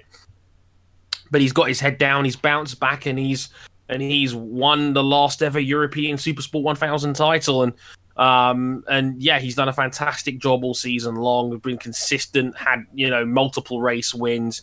Looked like the guy that we thought he was a couple of years ago, and hopefully someone in the World Superbike paddocks will give him another chance again because he's a very, very talented kid. Still only 24 years old as well. Um, so a, a, lot more to come, I think, from Markus Reiterberger for sure. Yeah, he finished third last weekend at Magny-Cours, which was more than he needed. He needed to finish in the top nine in the end to win the championship, uh, which he did comfortably. Federico Sandi um, took his first win and, of course, his final win. Final win of anybody in Superstock 1000 um, on the Motocorsa Ducati. He uh, beat Roberto Tamburini, who was the uh, closest championship challenger to Reiterberger going into that final round. Um, he finished second, with Reiterberger following his championship rival home in third, which was more than he needed to do um, to win the title. Reiterberger ends up as the final Superstock 1000 uh, European champion. It's not a world championship, given that they don't go to all the rounds, but Reiterberger won it in the end by 14 points um, over the Italian Tamburini with Maximilian Scheib, who crashed out of that final race um, at Magny-Cours, ends the year in third. That's the all the championships that were decided last weekend. But of course, there is one other class. It's the uh, the batshit crazy World Super Sport class, which uh, was tamed by its own standards last weekend at Magny-Cours. Um, but it wasn't um, without its incident, Dre. Of course, it had a key role in the outright World Championship last weekend. Um, a key win for Jules Cluzel, keeping the pressure on on Sandro Cortese. Um, even though Cortese kind of did what he had to do by finishing second, but the championship has taken even further shape now, and that is now clearly a two-horse race. Not just with Cluzel closing the gap, but also a rather ill-timed final lap crash for Federico Caricasulo just when he was clawing himself into contention. Yeah, real shame. for Caricasulo was like was the hot hand. He'd won the last two. He was on track for uh, a potential podium there to keep his title hopes alive on that one. And then, well, Mahias, it's, it's an aggressive overtake from Mahias into the third to last corner, but nothing wrong with it. It was a hard but fair pass. And Caricasulo, basically, I think having not seen it coming till the last second, has overleaned it and gone down, lost the front. And that really is the final nail in the coffin for Caricasulo's title chances, at least from Ramsey. He's now 37 points behind, with just 50 left on the table. Um, it's looking now very much like a two horse race um, where that's concerned. Um, Cluzel taking a critical home victory there. Um, he, it's still out of Cluzel's hands, amazingly, given that he's got he's 11 points behind Cortese. Cortese just has to follow Cluzel through, even if he wins the last two races and Cortese's champion by a point. Um, the fact that Cortese, the consistency's won it for him here so far. He's not finished outside of the top six all season long. Um, and the thing is, as well, like to, to mention Cortese, you mentioned this in the post race um, press conference. He's never raced at Magny-Cours before. Um, this was this was a first time weekend for him, and he said himself that this was going to be a struggle this weekend. He, he, he felt like a fish out of water, given that you know Cluzel won there three times already. Yeah, Cluzel won there three times before. Mahias had, had raced there, had good results, even as a super sport wild card in the past as well. Mahias had ran strong around here, so he was completely inexperienced compared to a lot of other guys in the field. There's, this direct rival in Cluzel, so his thought was just take what you can, basically, and to get second is a very good result, all things considered, and a one that could be significant for his title. And to keep that, keep it in your own destiny advantage going into Argentina in a, in, in a week's time. Um, so yeah, an excellent weekend from Cluzel and an excellent bit of damage limitation from Cortese to bring home second. Mm, yeah, the result then, Cluzel the winner um, from Cortese. Uh, Lucas Mahias, uh, a nice return to the podium for him after, of course, the uh, the rather heartbreaking scenario in which he lost the victory at Portimao. It's his first podium since the second race of the year in Thailand, would you believe, um, for the defending champion. Um, although his defence of the title now looks like it is all about at an end. Um, it was a good weekend for the NRT team, uh, with Thomas Gradinger, the Austrian, taking his best result of the season in fourth, so a 1 4 uh, for that team. He beat Randy Krummenacher um, into fifth. Krummenacher's championship hopes now look like they are virtually over as well. Um, good result for the wildcard Corentin Perolari, uh, the uh, Frenchman for the Yamaha GMT 94 team, finished in sixth, ahead of Raffaele De Rosa, whose six race podium streak um, was brought to an end last weekend. Kyle Smith in eighth, Hikaru Okubo ninth, just ahead of his new teammate Hector Barbera, who had his first top 10 finish um, of the season in World Supersport. Hannes Soomer was 11th ahead of Ayrton Badovini. Federico Caricasulo remounted to finish 13th on that final lap ahead of Peter Sebestyen and Luke Stapleford, who took the final point. Um, but there's one other congratulations necessary, and that is to the Dutchman Rob Hartog. He's the rider you will probably noticed on those bright lime green high vis leathers. Um, he oh, had yes. celebrations um, last weekend because he clinched the European Supersport Cup uh, which is the class within a class that goes to the European rounds only. Um, he clinched that championship with last weekend, of course, being the final European round of the season. So congratulations to him.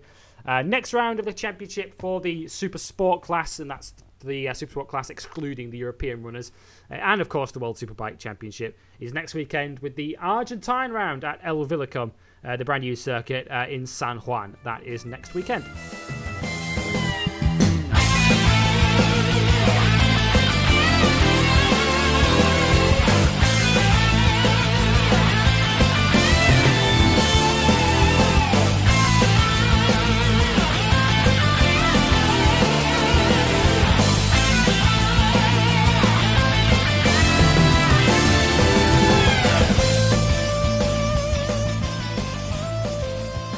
Next weekend also sees the uh, triple header finale of the British Superbike Championship, and uh, let's talk about the uh, round that preceded it, the round that has set the set the scene really and set the table for that finale at Brands. The whole point of the showdown format really is to try and ensure we go to Brands with a very very close championship on our hands.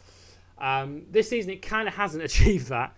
Um, largely down to the dominance and the brilliance of Leon Haslam right throughout the season, and uh, in the end, Dre, he's essentially, to all intents and purposes, wrapped up the title with his double last weekend uh, and Haslam. But we kind of have to split the weekend and the races into two parts um, with Haslam because the two races are very, very different. We'll start with race one. Um, and a great, great battle in the end. that went all the way down to the wire between Haslam and Dixon. Dixon, who had been doing all he could, he'd put his Kawasaki on pole position once again uh, on the Saturday, beating Tarran Mackenzie by, I think, 4 thousandths of a second in the end to, to take the pole position. And then pushing Haslam all the way. And it, it was a race, I think, on that on that Saturday, or sorry, on the Sunday, the early early race on the Sunday, which kind of encapsulated why these two are quite clearly the two best riders in this championship. It definitely did. I mean, the early running of race one was the complicated tale of the Tarran and the hare, um, yeah, where Tarran Mackenzie tire. Yeah, and his soft tire took the whole shot and tried to take off and had a good second and a half in hand, but he was reeled in in the second half. He basically ran out of grip. Um, in the end, as, as, sad as that was, and you know, Tarran ended up fading to third in the end, about a second and a half off the win. But it, it was Haslam once again that, that played the patient game, took his chances when they came, took the lead with, with two laps to go, and Jake Dixon, who struggled to, get past Tarran for an extra lap, that was what effectively cost him a chance at the victory. By the time he cleared Tarran out of the way, uh, Haslam had half a second in hand, and it was enough to win the race by just under a tenth of a second. Um, a, a, a dramatic race um, tactically, both guys in the front were spot on. Tarran tried to you know, basically tried to roll the dice. It didn't quite work out, but he still got a very nice podium for it. Rode very well to his credit. But it is Haslam and Dixon um, that, that are the two flying flags in this championship. They are the two best guys in this series at the moment. And Haslam, once again, um, just finds a way to outsmart the field. And, and again, he, he, he, just did what he had to do to get the win. And um, yeah, just another excellent performance. Yeah, into race two. And race two, particularly the early laps of it, kind of just goes to do. They went to show that even in a dominant championship season that has them superior to have, when you have a showdown format, as we do in BSB, all it takes is one incident, and that can completely change things. And it very nearly did for Haslam, who uh, mm. was ran into the back of early in that second race um, by, uh, I believe it was Glenn Irwin who, who, ran into the back of him, and of course that caused a chain reaction further back, mm. um, which brought down Dan Linfoot. And um, I'm sure you've possibly seen the photos. If not, um, if you're that way inclined and you want to see them, you could no doubt Google them or search for them on Twitter. But there are images in MCN, in MCN this week of of Dan Linfoot essentially being run over by Glenn Irwin, who and to be fair, did a very good job anyway to um, slow down like he did. But also, when we had the second incident later on of Tarran Mackenzie going down, Glenn Irwin was essentially sacrificing his own race um, by sitting up, turning around, and waving at everyone else to get out of the way and miss it. Um, yeah, an incredible uh, piece of um, sort of presence of mind from Irwin. But it was a messy start, wasn't it, Dre, to that first race? And uh, how we got through that first uh, four or five laps of race two at Assen with uh, you know 24 complete BSB riders. I'm not quite so sure. Um, I'm still trying to figure that one out myself. Um, yeah, for for um, for lack of um, a quick a quick explanation. Um, Glenn Irwin taps like like like like like Linfoot taps the back of Leon Haslam's bike on the final chicane. Linfoot goes down and trying to get out, like obviously because of the chain reaction, there was still you know, early on in the race, there was still a lot of bikes around him. Like essentially, Linfoot gets run over by um by, by I think it was Tommy Bridewell, um who who's hit him, but like Bridewell has to has to abandon ship, and then both bikes end up flying across the other side of the track horizontally. Um, Linfoot's Honda's on fire. Um, you know, Linfoot himself is rolling around in the ground in pain, being stretched off. Um, Bridewell, thankfully, okay as well. Luckily, again, Linfoot only only only bruises. Thankfully, nothing significant to Linfoot. Because goddamn it, the man cannot catch a, a clean bit of luck these days. And uh, yeah, just uh, just an awful accident. Then when that pulled out the safety car because one of the bikes was on fire and another guy, and obviously Linfoot needed medical treatment. Um, once the safety car pulls in on the restart, Tarran Mackenzie has an enormous high size. Um, he flies off the bike at the final, at the final, exact same spot, final corner. Um, has a massive high side, and then he is sliding around on the ground, the trying to in the middle of the racetrack trying to get up for some bizarre reasons, unbeknownst to me, trying to basically stand back up again as, as the field is running past him, and he very nearly gets run over himself. Um, Glenn Irwin has to tell the other riders to get out of the way, and and and yeah, he very nearly gets run over himself. Like Tarran, it was like a it was like a, some sort of Looney Tune sketch where he's just Dean out of the way. Who, who goes past Yeah. him, and Tarran Mackenzie said after the race with a with a bright beaming smile on his face, which was which shows us how mad he is, I suppose.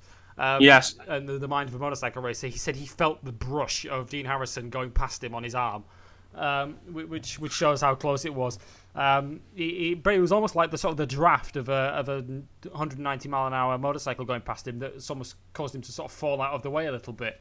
Um, Right. It was a scary, scary incident. Um, but Taz Mackenzie uh, was thankfully okay. Um, we'll, we'll talk more about Taz in a minute, Dre. But the race continued beyond that. Um, there were questions asked after the race, of course, of the very late decision that um, Stuart Higgs and BSB Race Direction made to pull the safety car in with basically a corner's notice, um, which led to a lot of riders starting the restart on cold tyres, and it was essentially Taz But that was silly. And it was Taz Mackenzie essentially trying to catch up to the back of the pack that caused him to high side out of the final chicane. He said, I was too far back, but he said, I thought I'll make up the difference out of the final chicane. And obviously, when he did that, he put the power down and, and high sided. So, uh, so yeah, there were Yeah. questions to be asked about that at the end of the race. But but what we got was a, a five man leading group that were the other side of that split because Mackenzie's high side caused a split in the field. Um, Haslam and Dixon were the right side of that split and looked like they were going to be involved in the fight for the win again.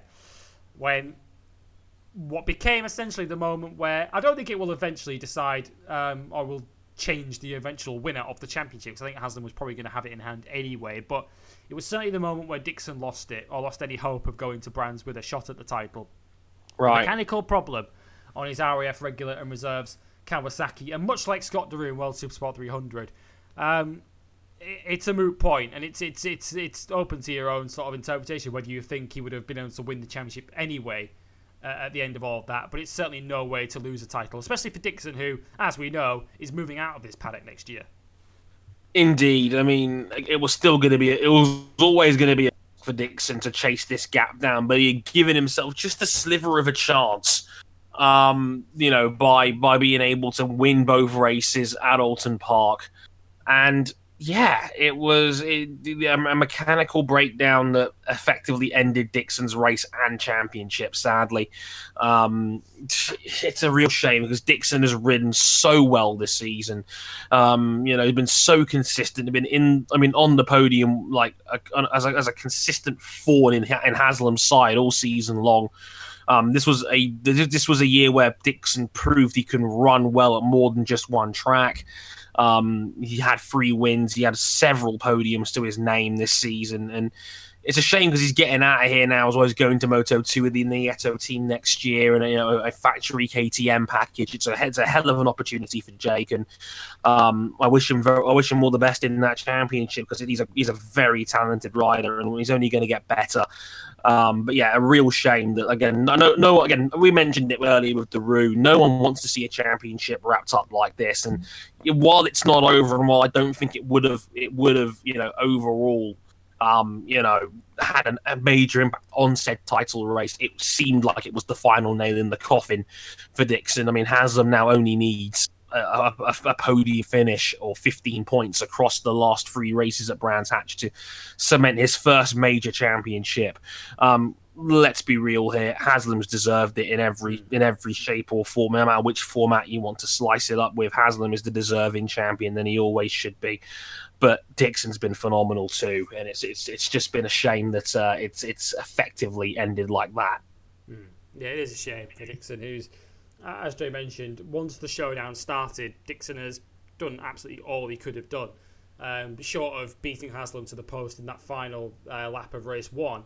Um, you know, he's been near faultless um, in the showdown so far, and he's he'd, nec- he, he legitimately given himself and a lot of us hope that the championship could go down to the wire at Brands uh, when really he had no right to go that far. Um, so, so Dixon's got nothing to be ashamed of, and he is still. I mean, he's, he's only 20, 22, and as as Jake Dixon quite eloquently put it, he said, "Leon has got 22 years' experience. That's longer than I've been alive." Um, which, uh, which, shows you the difference in the two protagonists um, in BSB uh, this season. Um, but Haslam, as you said, Dre, no one can argue he hasn't deserved it, and he did go on um, to win that second race ahead of Josh Brooks, um, who ran again, much like Dixie race one, ran Leon Haslam as close as as he could in that second race. But again, Haslam just a class above everyone else, and he now goes to Brands Hatch with, with that 61 point lead. He said um, that he wants to sign off with a win at Brands Hatch GP, the one circuit on the current BSB calendar that he hasn't won on um, in his career. Um, and of course, he's had his fair share of bad luck at this circuit over the years. But the lead is so great now that he can almost go to Brands Hatch and enjoy the weekend, can't he? The pressure's off him yeah, there's a there's a half decent chance he wins it on Saturday, um, in race one. Mean, it's race one on Saturday, and then races two and three on the Sunday, um, on on the final day of the championship. There's a good chance Haslam you know, wraps it up on. He wraps it up on the Saturday. He finished third in both races earlier on in the regular season, so it's more than possible that Haslam can do it again here. He's gonna he's gonna have some challenges here because I mean he's not He's never been the strongest round brands. We've mentioned this multiple times. It's Josh Brooks land, really. Brooks goes very strong around here. Taron McKenzie is has been excellent the second half of the season. I think he'll challenge for podiums again, like he did in the regular season as well. Ellison could go well here, um, you know, and other guys will, be, will, um, will no doubt be in the mix. Haslam's never gone well around here to go well around here. He can just not take any risks if he, if he wants to try and win it on Saturday night, then by all means try. But he, will he'll have no I have no doubt he'll wrap it up. Yeah, um, on, on, by Sunday morning at the at, at, the latest. Yeah, it's looking that way. Haslam um, taking race one in the end last weekend from from Dixon and Tarran Mackenzie in third. As, as Dre mentioned, McKenzie was kind of the hare, uh, whilst the green tortoises on the Kawasaki's chased him down um, in that first race. Um, he had that accident, Dre, in race two, uh, the high side coming out of the final chicane, um, which cost him any hope of another podium. But in many ways, he has been one of the stories of the second half of this British Superbike season uh, as Mackenzie because um, we, we we need to remember that he is a uh, rookie in the same way that Bradley Ray is, who impressed us so much at the start of the season. And I mean, I don't know the points as they are because, of course, the points have been reset in the case of Bradley Ray, but I, I wouldn't be at all surprised if had the points system just maintained all the way throughout the season that I don't think Tarran Mackenzie would be too far away from Bradley Ray in the championship right about now. Um, had they continued along their normal paths and Bradley Ray hadn't had his score reset to 500. Um, mm. And as I say, he's been one of the stories of the second half of this season. He's been genuinely better than Josh Brooks, who's seen as one of the standard bearers in this class um, at the moment in the last few rounds. And when we're looking ahead to next season, where British Superbikes is going to look rather different, as we'll tell you in a moment, has Tarran Mackenzie got a genuine case to make that he could be, dare I say, a title threat next year? If he keeps this up, sure, why not? Like, his he has race winning level pace now, and I don't know where it's suddenly come from, but the second half of the season he's exploded um, to the point where you're thinking he has the pace where he could be thinking about a showdown spot at the minimum next season. Tarran Mackenzie's been flying the last five, the last two or three weekends now, um, challenging for wins, getting on the podium, getting well in the mix. And this kid's only 21 years old. This is a guy that was getting rinsed in Moto 2 last year thinking, oh, this is a bad step for him. It's not worked out. But he's gone to be a BSB proper, um, which, he, which he probably should have done right from the get go. And he's, he's taken a year to adapt to the class. And now he is running side by side, if not a little bit stronger right now than Josh Brooks, who is a former champion and you know, very nearly won the title last year. We forget he was only three points away from winning it last season, right under the nose of Shakey and Haslam.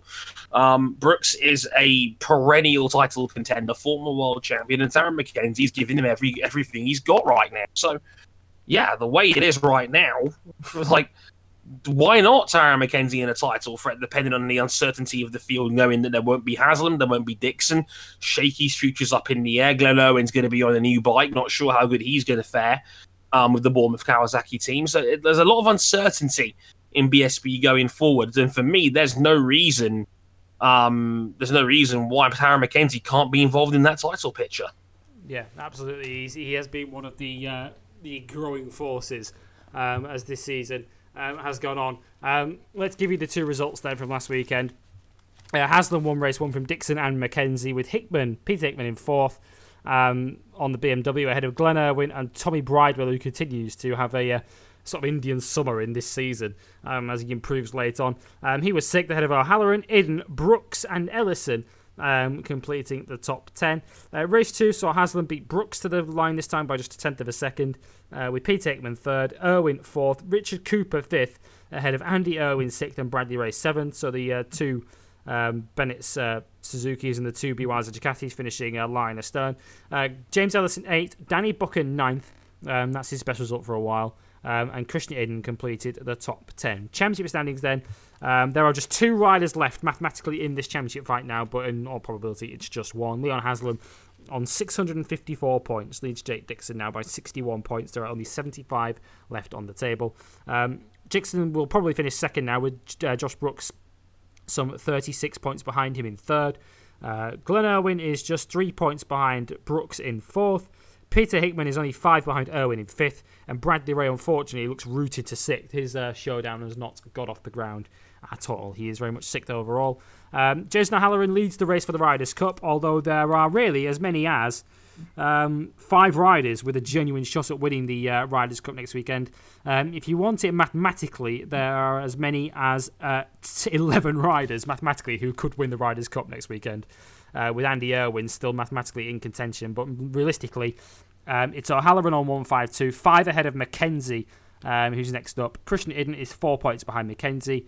Buchan is a further three behind Iddon. Bridewell is a further two behind Buchan. It's looking like it's between those five riders with 14 points covering them going into the final three races next weekend around the Grand Prix circuit at Brands.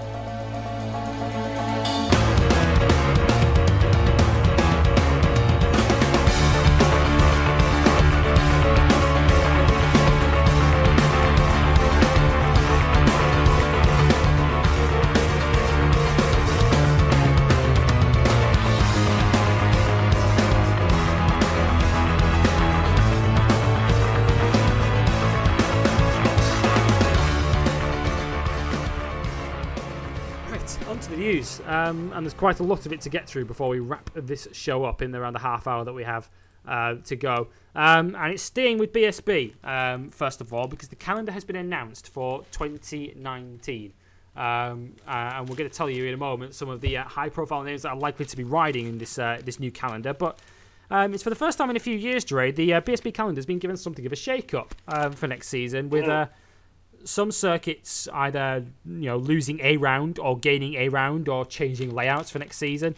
Um, I'll run through the calendar first of all. Here's what it looks like. The season starts um, on the uh, 19th to the 21st of April uh, 2019 at Silverstone this time around the national layout. So they're sticking with the national layout that they ran on more of necessity this season. I suppose with no guarantee that the circuit's going to have been relayed by then, they kind of had to make this call uh, just in case it's wet again in April of next year. Um, but that's where we're going to start next year. Then Oulton Park on Bank Holiday Monday at the beginning of May uh, for two races there. Donington Park has its first of two rounds on uh, May the 25th to 26th next year on its national circuit. Um, those who watch British touring cars will know this layout. Those that don't, they essentially, rather than going left at the Foggy S's, they turn right to go through the chicane onto the home straight again um, at Donington Park. Uh, Brands Hatch for its first of two rounds next year around the GP circuit, both on the Grand Prix layout uh, in the middle of June. Uh, then it's Knockhill at the end of June, Snetterton in the middle of July, Thruxton at the beginning of August, Cadwell Park middle of August. The final regular season round is a triple header at Oulton Park in the first weekend of September. And then the showdown rounds are at Assen, September 22nd, Donington Park's Grand Prix circuit, October the 8th, uh, October the 6th, excuse me. And then the final round, as ever, is the triple header on the Grand Prix circuit at Brands, uh, October the 18th to the 20th next season, Dre. Um, two big mm. headlines from that, um, which kind of interlinked with each other. Um, first of all, no Brands Indy on the calendar anymore next year. And uh, whilst it, it, it's produced some decent racing over the, over the many years it's been on the calendar, I don't think many people are going to be too gutted to see the back of it. No, I mean, let's be frank. It was a glorified oval in the in the context of, of BSB, and ovals don't sound so appealing on bikes as opposed to cars. Um, bitch to overtake on. exactly. It doesn't. Its layout didn't produce for great racing unless it rained, um, and counting on rain to spice a race up is always a risky business. Um, so for me, I think it was too small, it was too tight, and it was too slow a track to really promote good racing. Um, no, so for me, I, I'm I'm I'm I'm I'm okay with losing Brands Indy. Silverstone National has enough long straights and enough enough speed in it to work as a layout. And the Something, pretty good year. yeah, like we we panned it like you know, we, we panned it going in. We thought, oh no, this could be a bit rough, but hey, it's better than no bike racing at all. On the contrary, it turned out to be one of the better weekends of the year for action. It was close, it was tight. We had good overtakes, we had good tactical play from a lot of the riders involved. So, no, I can't really complain. Like Silverstone National, it worked. Um, you know, probably a little bit more than the Grand Prix layout does, which is crazy to say the least. So, having that as a season opener might actually be a really solid play. Hmm, yeah, that's uh, that's in April next year, uh, around Easter time. Um, the the knock-on effect of that, the Brands Indy round, as I mentioned, has been replaced by an extra Donington round, um, and, and I've kind of wondered over pre- previous years why BSB haven't done more of this. Where if they're going to run the same circuit on the calendar two or three times, at least mix the layout up a bit. Um, because I mean, they could, for instance, run a couple of layouts at Oulton Park if they wanted to. Um, but they, they run the same one for both rounds. Um, but the two Donington rounds, one's going to take place on the Grand Prix layout, which uh, sees them go left at the Foggy S's, um, and then down to the Melbourne Loop, and then up to Goddard's again. The national layout, which, as I mentioned, is familiar if you watch your British touring cars, they go under the Dunlop Bridge and then go through the right left chicane onto the home straight again, um, which in many ways, I think has a better flow to it. The the Melbourne Loop section was kind of brought in to bring it up to the required length for a Grand Prix to take place around there. Um, Definitely. And yeah, you, you kind of wonder, Dre, looking at looking at this layout, where there's every reason why this will produce good overtaking and good racing too. Yeah, you you, you know you've got you've got a lot more potential here um, for solid racing. Again, heavy braking zones. You, you always know the downhill, like the Craner curves, is always good. It's it's just a better free flowing track for overtaking and for passing and the like. Um, it works, and you you will almost definitely get a dramatic ending, um, with most likely a last minute dive bomb or something into the final chicane. Um, you know, so I, I think that also works. I mean, the only reason they ran the Melbourne part really more than anything else is to basically make sure it's Grand Prix standard. But I think the national layout might actually work a little bit better in the long run here. If if BSB's leaning more towards short, sharp tracks with with enough places to overtake, but still keeping the races relatively brief at like half an hour length or so, this works. Hmm, so I, I, I, uh, like the direction they're going with that. And Johnson on the uh, on the Discord chat says that that final chicane on the national layout is great for passing and. Uh, I mean, I still have um, memories of uh, some British touring car races in the past. I remember a Premier race when Jason Plato was involved, where there was an absolute, uh, you know, a pile of cars in that wall on the exit of that final chicane when they all ran into each other at that mm. chicane. Uh, it does tend to produce incidents. Um, but yeah, I'm not going to miss. Um, I mean, well, we are still going to have a round around the uh, Grand Prix later next season, but um, that that final sector with the uh, the Melbourne Loop that just leads itself to dive bombs, doesn't it? Um, and then Goddard's is a bit of an off camber. It's a it's a horrible sort of corner to end the lap on. So uh, so yeah, I think this layout may well work better for the bikes, um, just as it does for the touring cars. So we'll see how that goes next season. Um, just to mark the uh, dates for your diary, if you're planning to go to either of them, uh, the Donington Park National uh, round is May 24th, 25th, 26th. The Donington Park Grand Prix round is the middle of the three showdown rounds um, on the first weekend of October um, next season. Uh, now, the uh, grid makeup for next season's British Superbike Championship has become an awful lot clearer this week, uh, with some rider signings being made. Um, the biggest of them, of course, came uh, just a couple of days ago, and it's one that's been kind of mooted for a few weeks now, arguably a couple of months now. Um, mm. That BYD Ducati, the Paul Bird team, have signed Scott Redding um, to front their team on the new V4 Panigale in BSB um, next season. Um, now, Scott Redding had initially, when this uh, was first suggested as a rumor back when he lost his Aprilia ride earlier in the year, he was kind of a little bit, bit dismissive of it, of, of BSB as an option. But um, I have to say, Dre, I mean, we can only take him at face value and what we've seen from him in, in the media and on social media. It seems as if he has kind of summoned up the enthusiasm for it since then.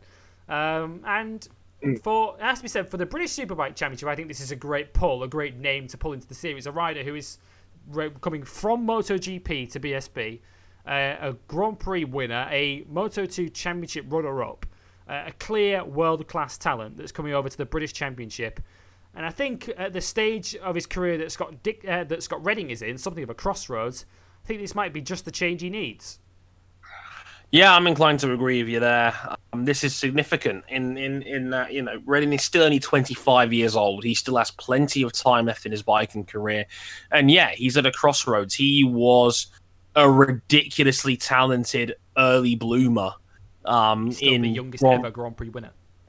Yeah, in, in, like he, he was a ridiculously young early bloomer in Grand motorcycle racing. He very nearly won the Moto 2 title in 2013 when he was still 19 years old.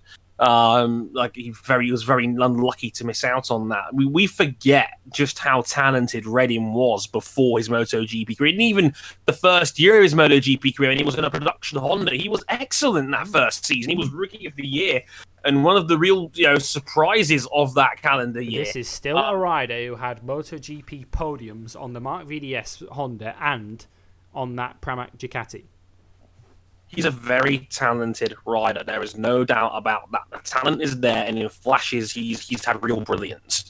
Um, losing out to Petrucci in the fight for the GPA team, I think, was what ultimately did him in.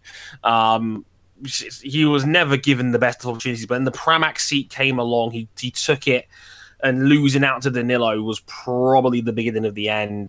Um, he, it's, it's sad because we most guys only get one shot in MotoGP, and and for Redding, now that that door seems to be firmly closing on him, it seems like this was the best option on the table. I think Wolds had tied up a lot of their top tier seats pretty early.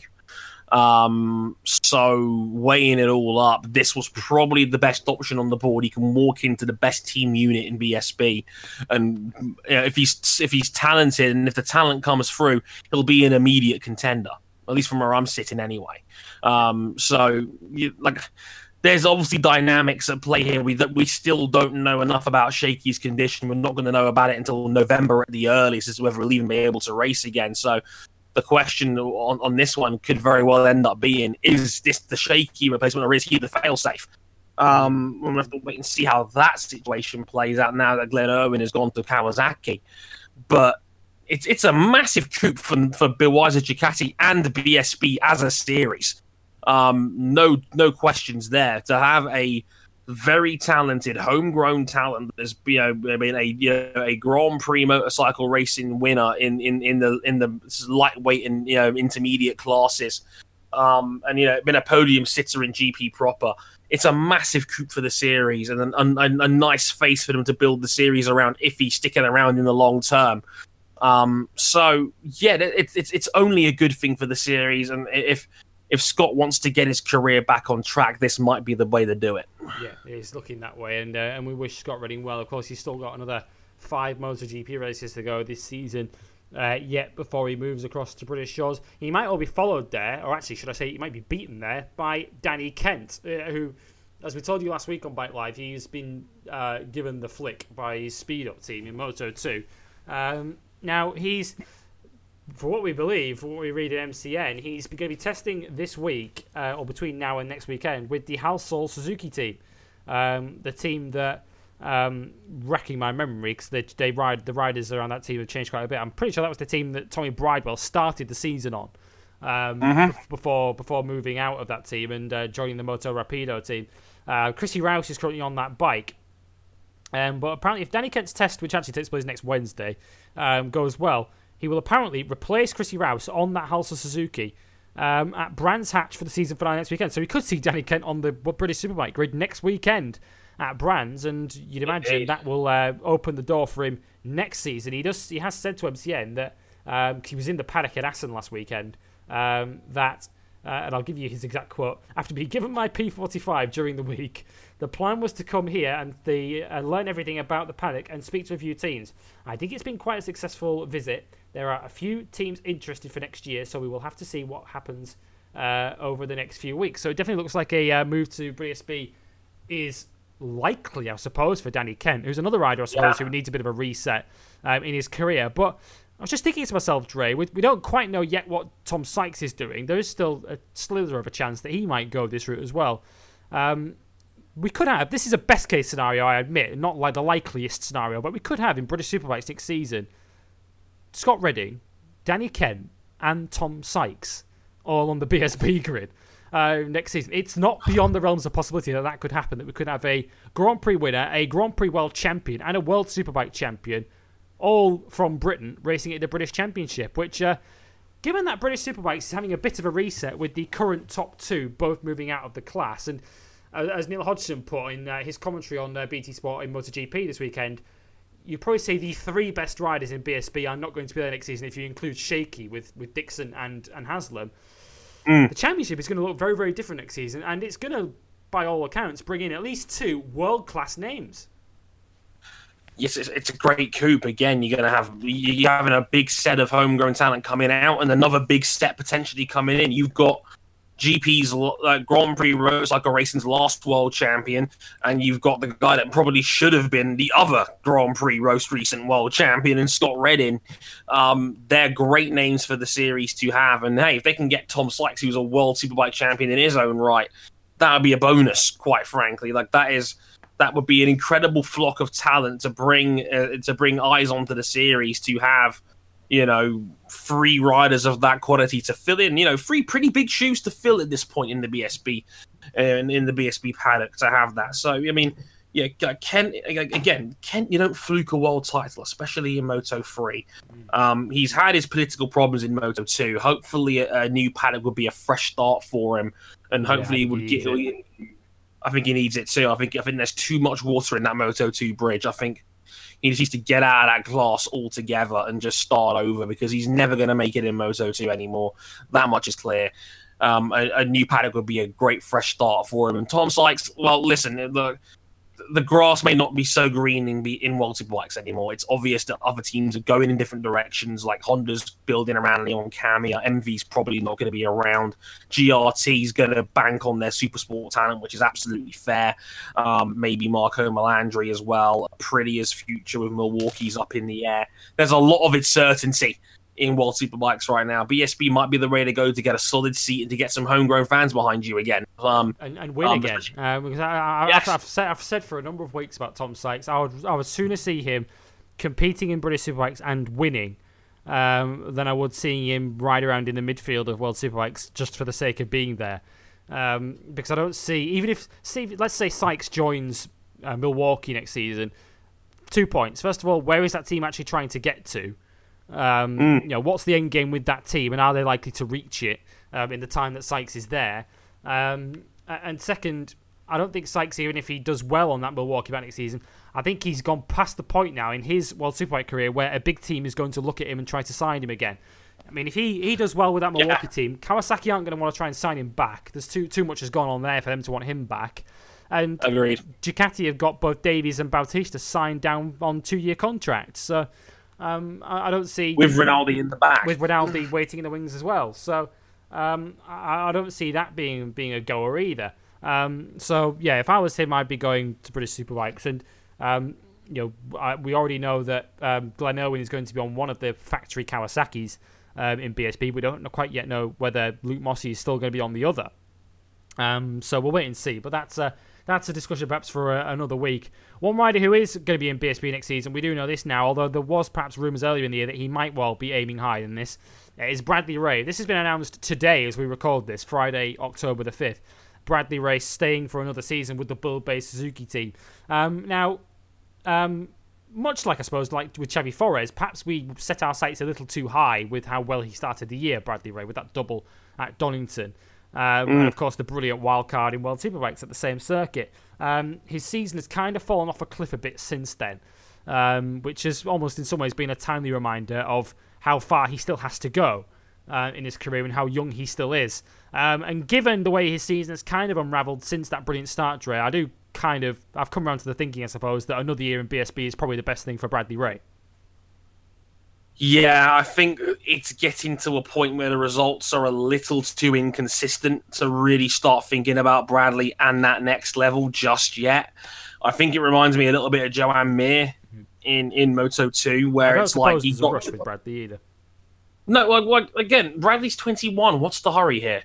Like, like there's there's no reason to rush him to the very top where he has a greater chance of being exposed.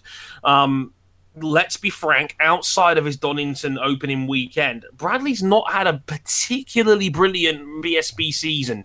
Um, you take those that double victory away, it doesn't look so great. A, a lot of mistakes, um, you know, inconsistencies of the bike, you know, reliability problems that not kill. It goes on, just a string of poor results. He was, he was again pretty poor at Assen as well. So, like, I don't think Bradley's ready for the next step in his career. Um, I think another year with the Hawk Racing team at Buildbase Suzuki, I don't think it's a bad move. I think he can get his head screwed back on. He can he can work on his consistency, maybe get some better results underneath him, and then maybe in 2020 we can think about maybe a World Superbike seat or whatever opportunities may befall him. But now I think an extra year can't hurt for sure. No, absolutely. I think he's as Joe mentioned, he's still at very early stage of his career, and he's still got a bit to learn. I think, as as he's proven this year, he's he's made mistakes. You know, he's had those weekends where he's been very much on the pace and he's been competitive enough to to add to those two wins, or certainly add to the podiums he's had. You know, I'm thinking Snetterton where he crashed out of the lead. Um, you know, he had that crash at the final chicane with Danny Buchan at, at Thruxton as well. Um, there have been still a few too many mistakes as the season's gone on, and yes, as I say, maybe he did set the bar too high. Maybe we got a bit too overexcited with how well he started the year um, yeah. in BSB. Um, but yeah, he's got another year, and and, and as I mentioned, Dre, the, the British Superbike Championship is going to look very different next season. We've got the likes of Redding and likely Kent moving in. Um, and and they're not exactly, although they are Brits, I, I almost liken them to two to two foreigners moving into the British Championship because they, they never came through the British system. Um, Scott Redding went through the, the, the Spanish program, and Danny Kent went through Red Bull Rookies. Um, so, right. so it's not like, although they're Brits, they're not going to have any kind of, you know, great level of experience of circuits like Cadwell Park, Knockhill, Snetterton, um, and places like that. They'll know Donington, obviously. They'll know Silverstone, obviously, and they'll know Assen. Um, but they won't know an awful lot else, so it's no guarantee that they're going to come into BSB and be immediately on the pace. I'd, I'd imagine um, Scott Redding certainly will, because he is a world class talent who will get to grips with it eventually. Um, but they're certainly not going to walk into BSB and just immediately beat the likes of, of Josh Brooks and uh, people like that. But equally, when you've got guys like Bradley Ray and Taz Mackenzie waiting in the wings as two very impressive young talents, British mm. Superbikes, even though it's losing its two, arguably it's three if you include Shakey, it's three leading lights at the end of this year BSB still in a very, very good place going into 2019. Yeah, I'm inclined to agree. Like, again, like, for name value, having Redding, Kent, and Sykes potentially in the series is huge. Maybe even bigger brand names at this point than Haslam, Shakey, and, you know, Dixon potentially moving out of the series. You could argue that's just as valuable, if not more so, to have those three fresh talents coming into the series. A series that you know, still suffers a little bit from the problem of not quite knowing what it wants to be. Um, but at the same time, still becoming like the strongest domestic bike series on the planet and just in general, um, playing like a doppelganger to the world championship in its own right. Where we've often said mm, the the British talent roster might be a little bit better than the world one at this point, top to bottom. So you know, it's it's only a good move for BSB. I mean, we'll have to wait and see on Shakey, but even if he is, even if, if that is the end of his career, the series is in very good hands going forward. Mm, absolutely, and uh, and we wish Shakey all the very best as well um, in his continued recovery. Um, World Superbikes has had a bit of a silly week. Um, we we talk about silly season a lot in in motorsport. Well, World Superbikes has had a kind of a silly season kind of week in that three riders. Mm three riders have left their teams since Magny-Cours uh, finished on Sunday. Um, for a variety of reasons, some funnier than others, um, as you'll soon find out. Um, first, let's get to the, the one that kind of make the most sense. Um, Jordi Torres has uh, left the MV Agusta team, which, on the face of it, when you immediately hear that, will think, well, why is he leaving that team? What's going on there? Well, um, the MV Agusta team have kind of taken a very uh, honourable and very smart decision for the better, uh, for the greater good of Jordi Torres, really, in that Torres is doing these sub appearances in MotoGP for Tito Rabat as he continues his recovery um, from his, mm. his horrendously broken leg back at Silverstone. Um, Torres is substituting on that uh, Avintia Ducati, but rather than race at Magny-Cours, then fly to Thailand, then fly back to Argentina for World Superbikes, and then back over to Japan for MotoGP again, where we know Torres will still be substituting. MV Agusta have decided that since he's leaving at the end of the season anyway, they've let him out of his contract two re- uh, weekends early um, for Torres to focus on his MotoGP appearances, um, which I think is a great move from that team, Dre. I mean, MV Agusta's future is kind of up in the air. We know that they're going to be in Moto 2 next year, um, which might well be um, you know the, the main focus for them going forward um, as a brand.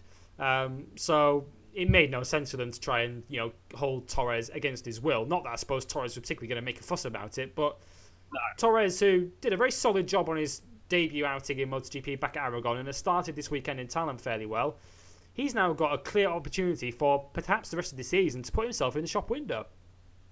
Why not? Right. And I think MV Agusta knows that we all know that GP is the juggernaut, and he's he's carried himself well in that Avintia team so so far. He's done nothing but good things with his Moto GP opportunity. So, um, you know, MV's done you know the right thing by Jordi and basically giving him the best possible chance to get you know a, a bigger seat in the future because he's not going to get that riding for MV at the moment in World Superbikes. They're just not.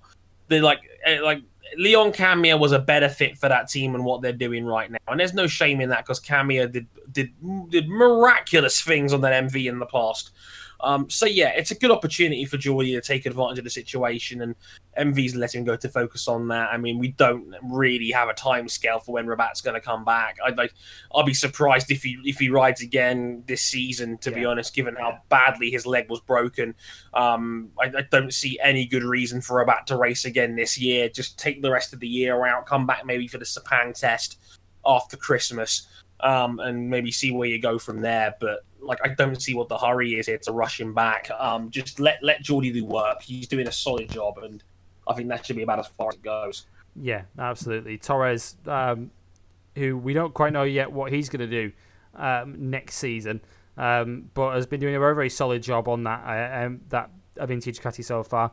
Um, but just a word on Tito Rabat as well, who uh, continues his uh, his recovery um, from that injury. I, I'm pretty sure I saw. I'm just searching on Twitter now. We saw some uh, images earlier this week of uh, of Tito Rabat doing some training uh, in a swimming pool as well, doing some um, underwater training. Who it's incredible the progress he's making um, from from that injury he suffered early in the season, and uh, we continue to wish him well. And um, yeah, we, there is no need at the moment for him to rush back, um, as, as Dre mentioned. So uh, we wish him well as he continues his recovery, and we hope to see him again uh, next season. As far as MV Agusta are concerned, Maximilian Scheib, whose name you've already heard mentioned in this podcast, um, he rode that Aprilia in uh, Superstock 1000, finished the year third in the championship. He will be substituting for Torres at MV Agusta in Argentina next weekend, which um, is kind of a nice fit given that he's uh, he is a South American. He's from Chile.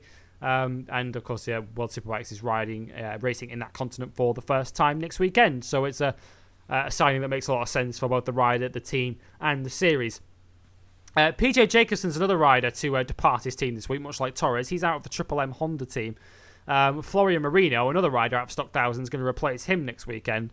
Um, this one, I don't want to say it makes sense, Dre, because um, neither rider or team have had the best of seasons. They're essentially a satellite Honda team, and Honda themselves are already struggling uh, in World Superbikes. But uh, Jacobson, you could argue, hasn't really cut the mustard in his World Superbike career so far, but equally, you could argue he hasn't necessarily been given the equipment to show what he can do. Yeah, I can only enter, I can only echo that sentiment. Jacobsen's been fine. I know he's been unspectacular. He's had a couple of top tens here and there, but I know he's not really set the world on fire. But again, you can very much make a case that, well, you know, What's he supposed to do? what's, what's he meant to do when the bike is a blatant underperformer? Like, there's there's no getting around that problem at the moment. Like, the, the, he has not got the resources to, to have any real chance of success in this series. So, from where I'm sitting, you know, it's like it, it's hard to really blame PJ for this. It's just a a, a, a not great situation for him, and you know, it's it's there's better opportunities for him going forward, and I hope I hope they come up. It's uh, yeah, it, it was a it was the wrong place at the wrong time for PJ, and I think he he's probably better off on a 600 in the Super Sport. But even then, MV's got competition for that seat right now, so it's a it's it's a tough jam if you're if you're someone like him at the moment. So we'll have to wait and see how that plays out. But it, and it's not the most ideal situation for him. No, no, it isn't. And uh, this is the third of them. This is the third of the uh, riders about their team, and this is without doubt the funniest. Um, unless your name Oh, is yeah. Johnny Hernandez. Um, now, if you haven't heard this story, um, take a deep seat and um, please be aware that everything that I'm saying in the next minute or so has actually happened. Um, this has actually happened to a rider in a World Motorcycle Racing Championship. Johnny Hernandez turned up at Magny-Cours last weekend and refused to ride for the team in a dispute over his hotel room, per uh, David Emmett of Moto Matters. Hernandez turned up to Magny-Cours late. The hotel front office was closed, and he had no hotel room. So Pedercini Kawasaki sacked him. Um, I mean, As you do. yeah, as you do. First of all, shout out to uh, Charlie Hiscott for the hilarious response to David to David Emmett, where he said maybe he had to go through CDG and lost the will to live, um, which is uh, CD CDG is uh, Paris Charles de Gaulle Airport. Um, and, Yeah. uh, yeah. The suggestion that maybe it took him so long to get through there that he just lost the will to live. Um, Yonny Hernandez has lost his Yonny Hernandez has lost his seat that we do know in World Superbike. It's Gabriele Ruiu, who was going to be his teammate next season at Pedercini Kawasaki, another rider out of the stock thousand class.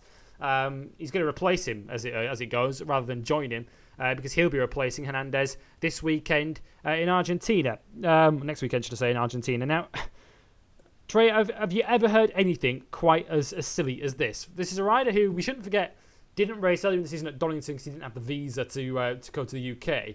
Um, it, it, it doesn't reflect very well on World Superbikes for one that there's a rider in this class in this championship with this lack of professionalism. Um, But Right. most of all, it doesn't reflect very well at all on Yonny Hernandez, does it? No, it doesn't. It's like, what was that the only hotel in the area? Like, I, like, I don't understand the- why he's been so defeatist about this. It doesn't quite make any sense to me. Um, it's a bizarre situation, and I, I suspect, as Greg Haynes pointed out, that there's probably more to it than that. Maybe the poor performances that maybe they've just run out of patience with him. Um, it's just a potential reason because. Uh, yeah, I don't understand this one myself. I, I, I find it bizarre that it's come to this and such an extreme decision for uh, Pedercini Racing to take to just sack him on the spot like that. There's, there's clearly got to be more to it than this, and uh, yeah, it's it's funny, but it's also kind of ugly at the. It doesn't really make any sense. No, it, it, it is a bizarre, bizarre story um, for for Hernandez um, to, to lose his ride. Um, yeah, this was also reported in Speed Week um, earlier this week. Um, but but yeah, to give you the uh, to give you the uh, the chain of tweets from uh, from David Emmett. Yeah, Charlie Scott said maybe he had to go to CDG and lost the will to live. David Emmett replied it was the drive down that did it. Um, Steve Steve English replies driving at the speed limit is enough to make anyone crack.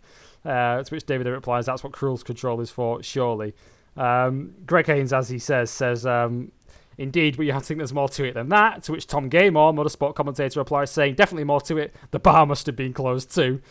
Um, Oh, and, and Greg Haynes replies, "And the gym." Um, so, so yeah, um, so yeah, he's uh, he's become the butt of a few jokes, unfortunately, as as Johnny Hernandez um, Oh, this dear. season. But yeah, it was it was Donington because that was famously the weekend that Luke Mossey ended up on his bike um, because he didn't have his visa to uh, to get over to the UK for the Donington round. So uh, yeah, Yonny Hernandez hasn't covered himself in a whole lot of glory um, this season, and he is out of that team. Um, one other piece of uh, rider um, signing news to bring you before we move on to this weekend, and it's in Moto 2.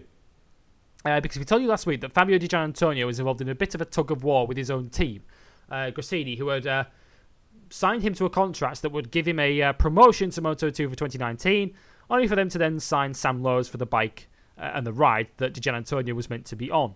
Um, Fabio was then going to take his team to court to get out of his contract. Well, they've clearly um, come to an agreement because Speed Up have bailed him out um, by signing him to a two year contract. Di Gianantonio will join Jorge Navarro um, at Speed Up uh, next season. Um, and I think that's a first of all that's a solid enough team for uh, for Speed Up next season. Um, who lose of course Fabio Quartararo for next season, but Di Gianantonio, as we discussed last week, Dre. First of all, he's probably too tall for Moto three now, um, but also I think he's at that point now where he's learned about all there is to learn, and he's probably as good as he's going to be in this class. Um, so I think this is now the right time for Di Gianantonio to move up, and uh, I think we're all relieved that this uh, potentially messy dispute between him and Gresini has been resolved. Yeah, thankfully nobody likes legal fees. Um, so yeah, I'm glad that's been resolved. Di Gianantonio, I mean, one more year in Moto 3, I don't think too much in the long run, but if, if a Moto 2 seat is there, especially one that was promised to him by Gresini, he's got every right to be pissed off that they went with Sam Lowes instead. So I'm glad that situation has been resolved. The talent has prevailed. DG will get his will, will get his Moto 2 opportunity, which he should. He's a very talented rider. And, you know, I got to take a real step forward this season. So, yeah, I'm looking forward to seeing what he can do on a Moto 2 bike. Mm, absolutely. And we're all looking forward, actually, to this weekend as well.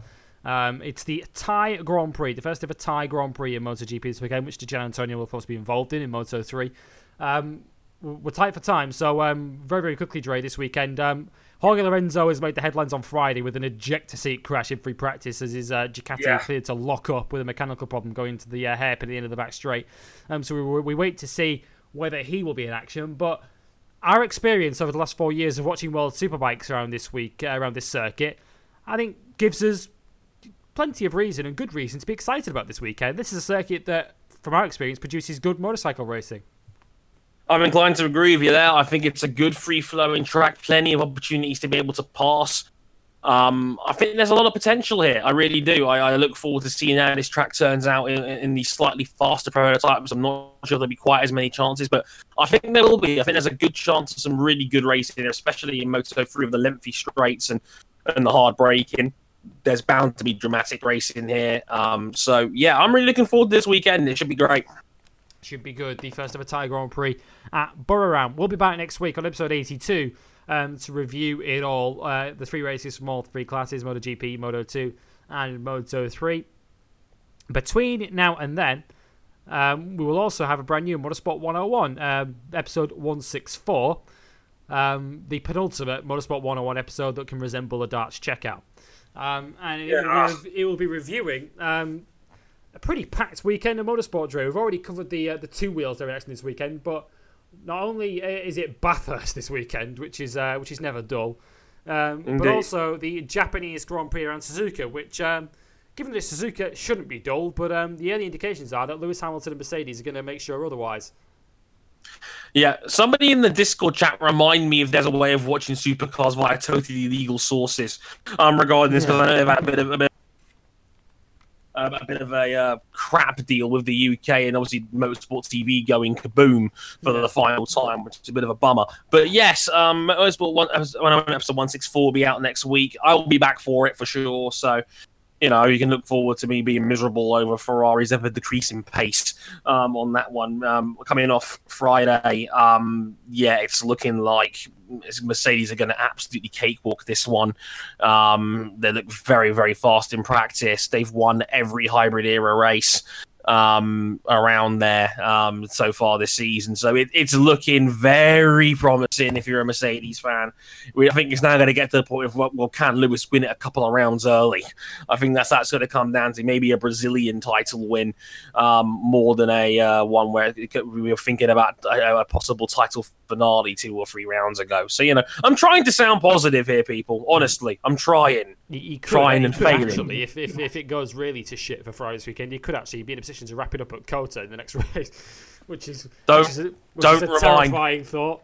Um, but hey, we oh, shall see. Hamilton wins it at home. lucky him. Exactly. Again. um, but but we shall see. Uh, the Japanese Grand Prix Suzuka this weekend, as well as Bathurst, um, to be reviewed on uh, episode 164 of Motorsport 101 next week, uh, where Dre will be back in control. Between now and then, you can uh, get in touch with us via the usual channels facebook.com forward slash motorsport 101, at motorsport underscore 101 on Twitter. Uh, on youtube.com forward slash motorsport 101 to find us over there. Our website is motorsport101.com. Um, and as mentioned, if you back us on Patreon, uh, you can get early access to both of our weekly shows. Back us at any level, actually, you'll get this podcast early, um, as by way of apology for the lack of early access last week. Um, yep. But if you back us at the $5 level, you will get the podcast earlier than everyone else on a regular basis. Back us at the $10 level, and you can listen in by our Discord server, and you can also join in on the uh, the 24 7 motorsport chat that is uh, the aforementioned Sinbin, as we call it, the uh, the Motorsport 101 Discord server. So, um, you know, who wouldn't want to be involved in that? Uh, back at the $10 level, and you can be too. Um, so my thanks uh, to all of you that have listened in live on the Discord server, and for all of you that have listened in um, on demand on this uh, 81st Bike Live podcast here on Motorsport on a 101. We'll be back next week to review the Thai Grand Prix in MotoGP. Um, but until now, now until then, from myself and Andre Harrison, it's goodbye as we salute four of a kind from Jonathan Rea. See you next week.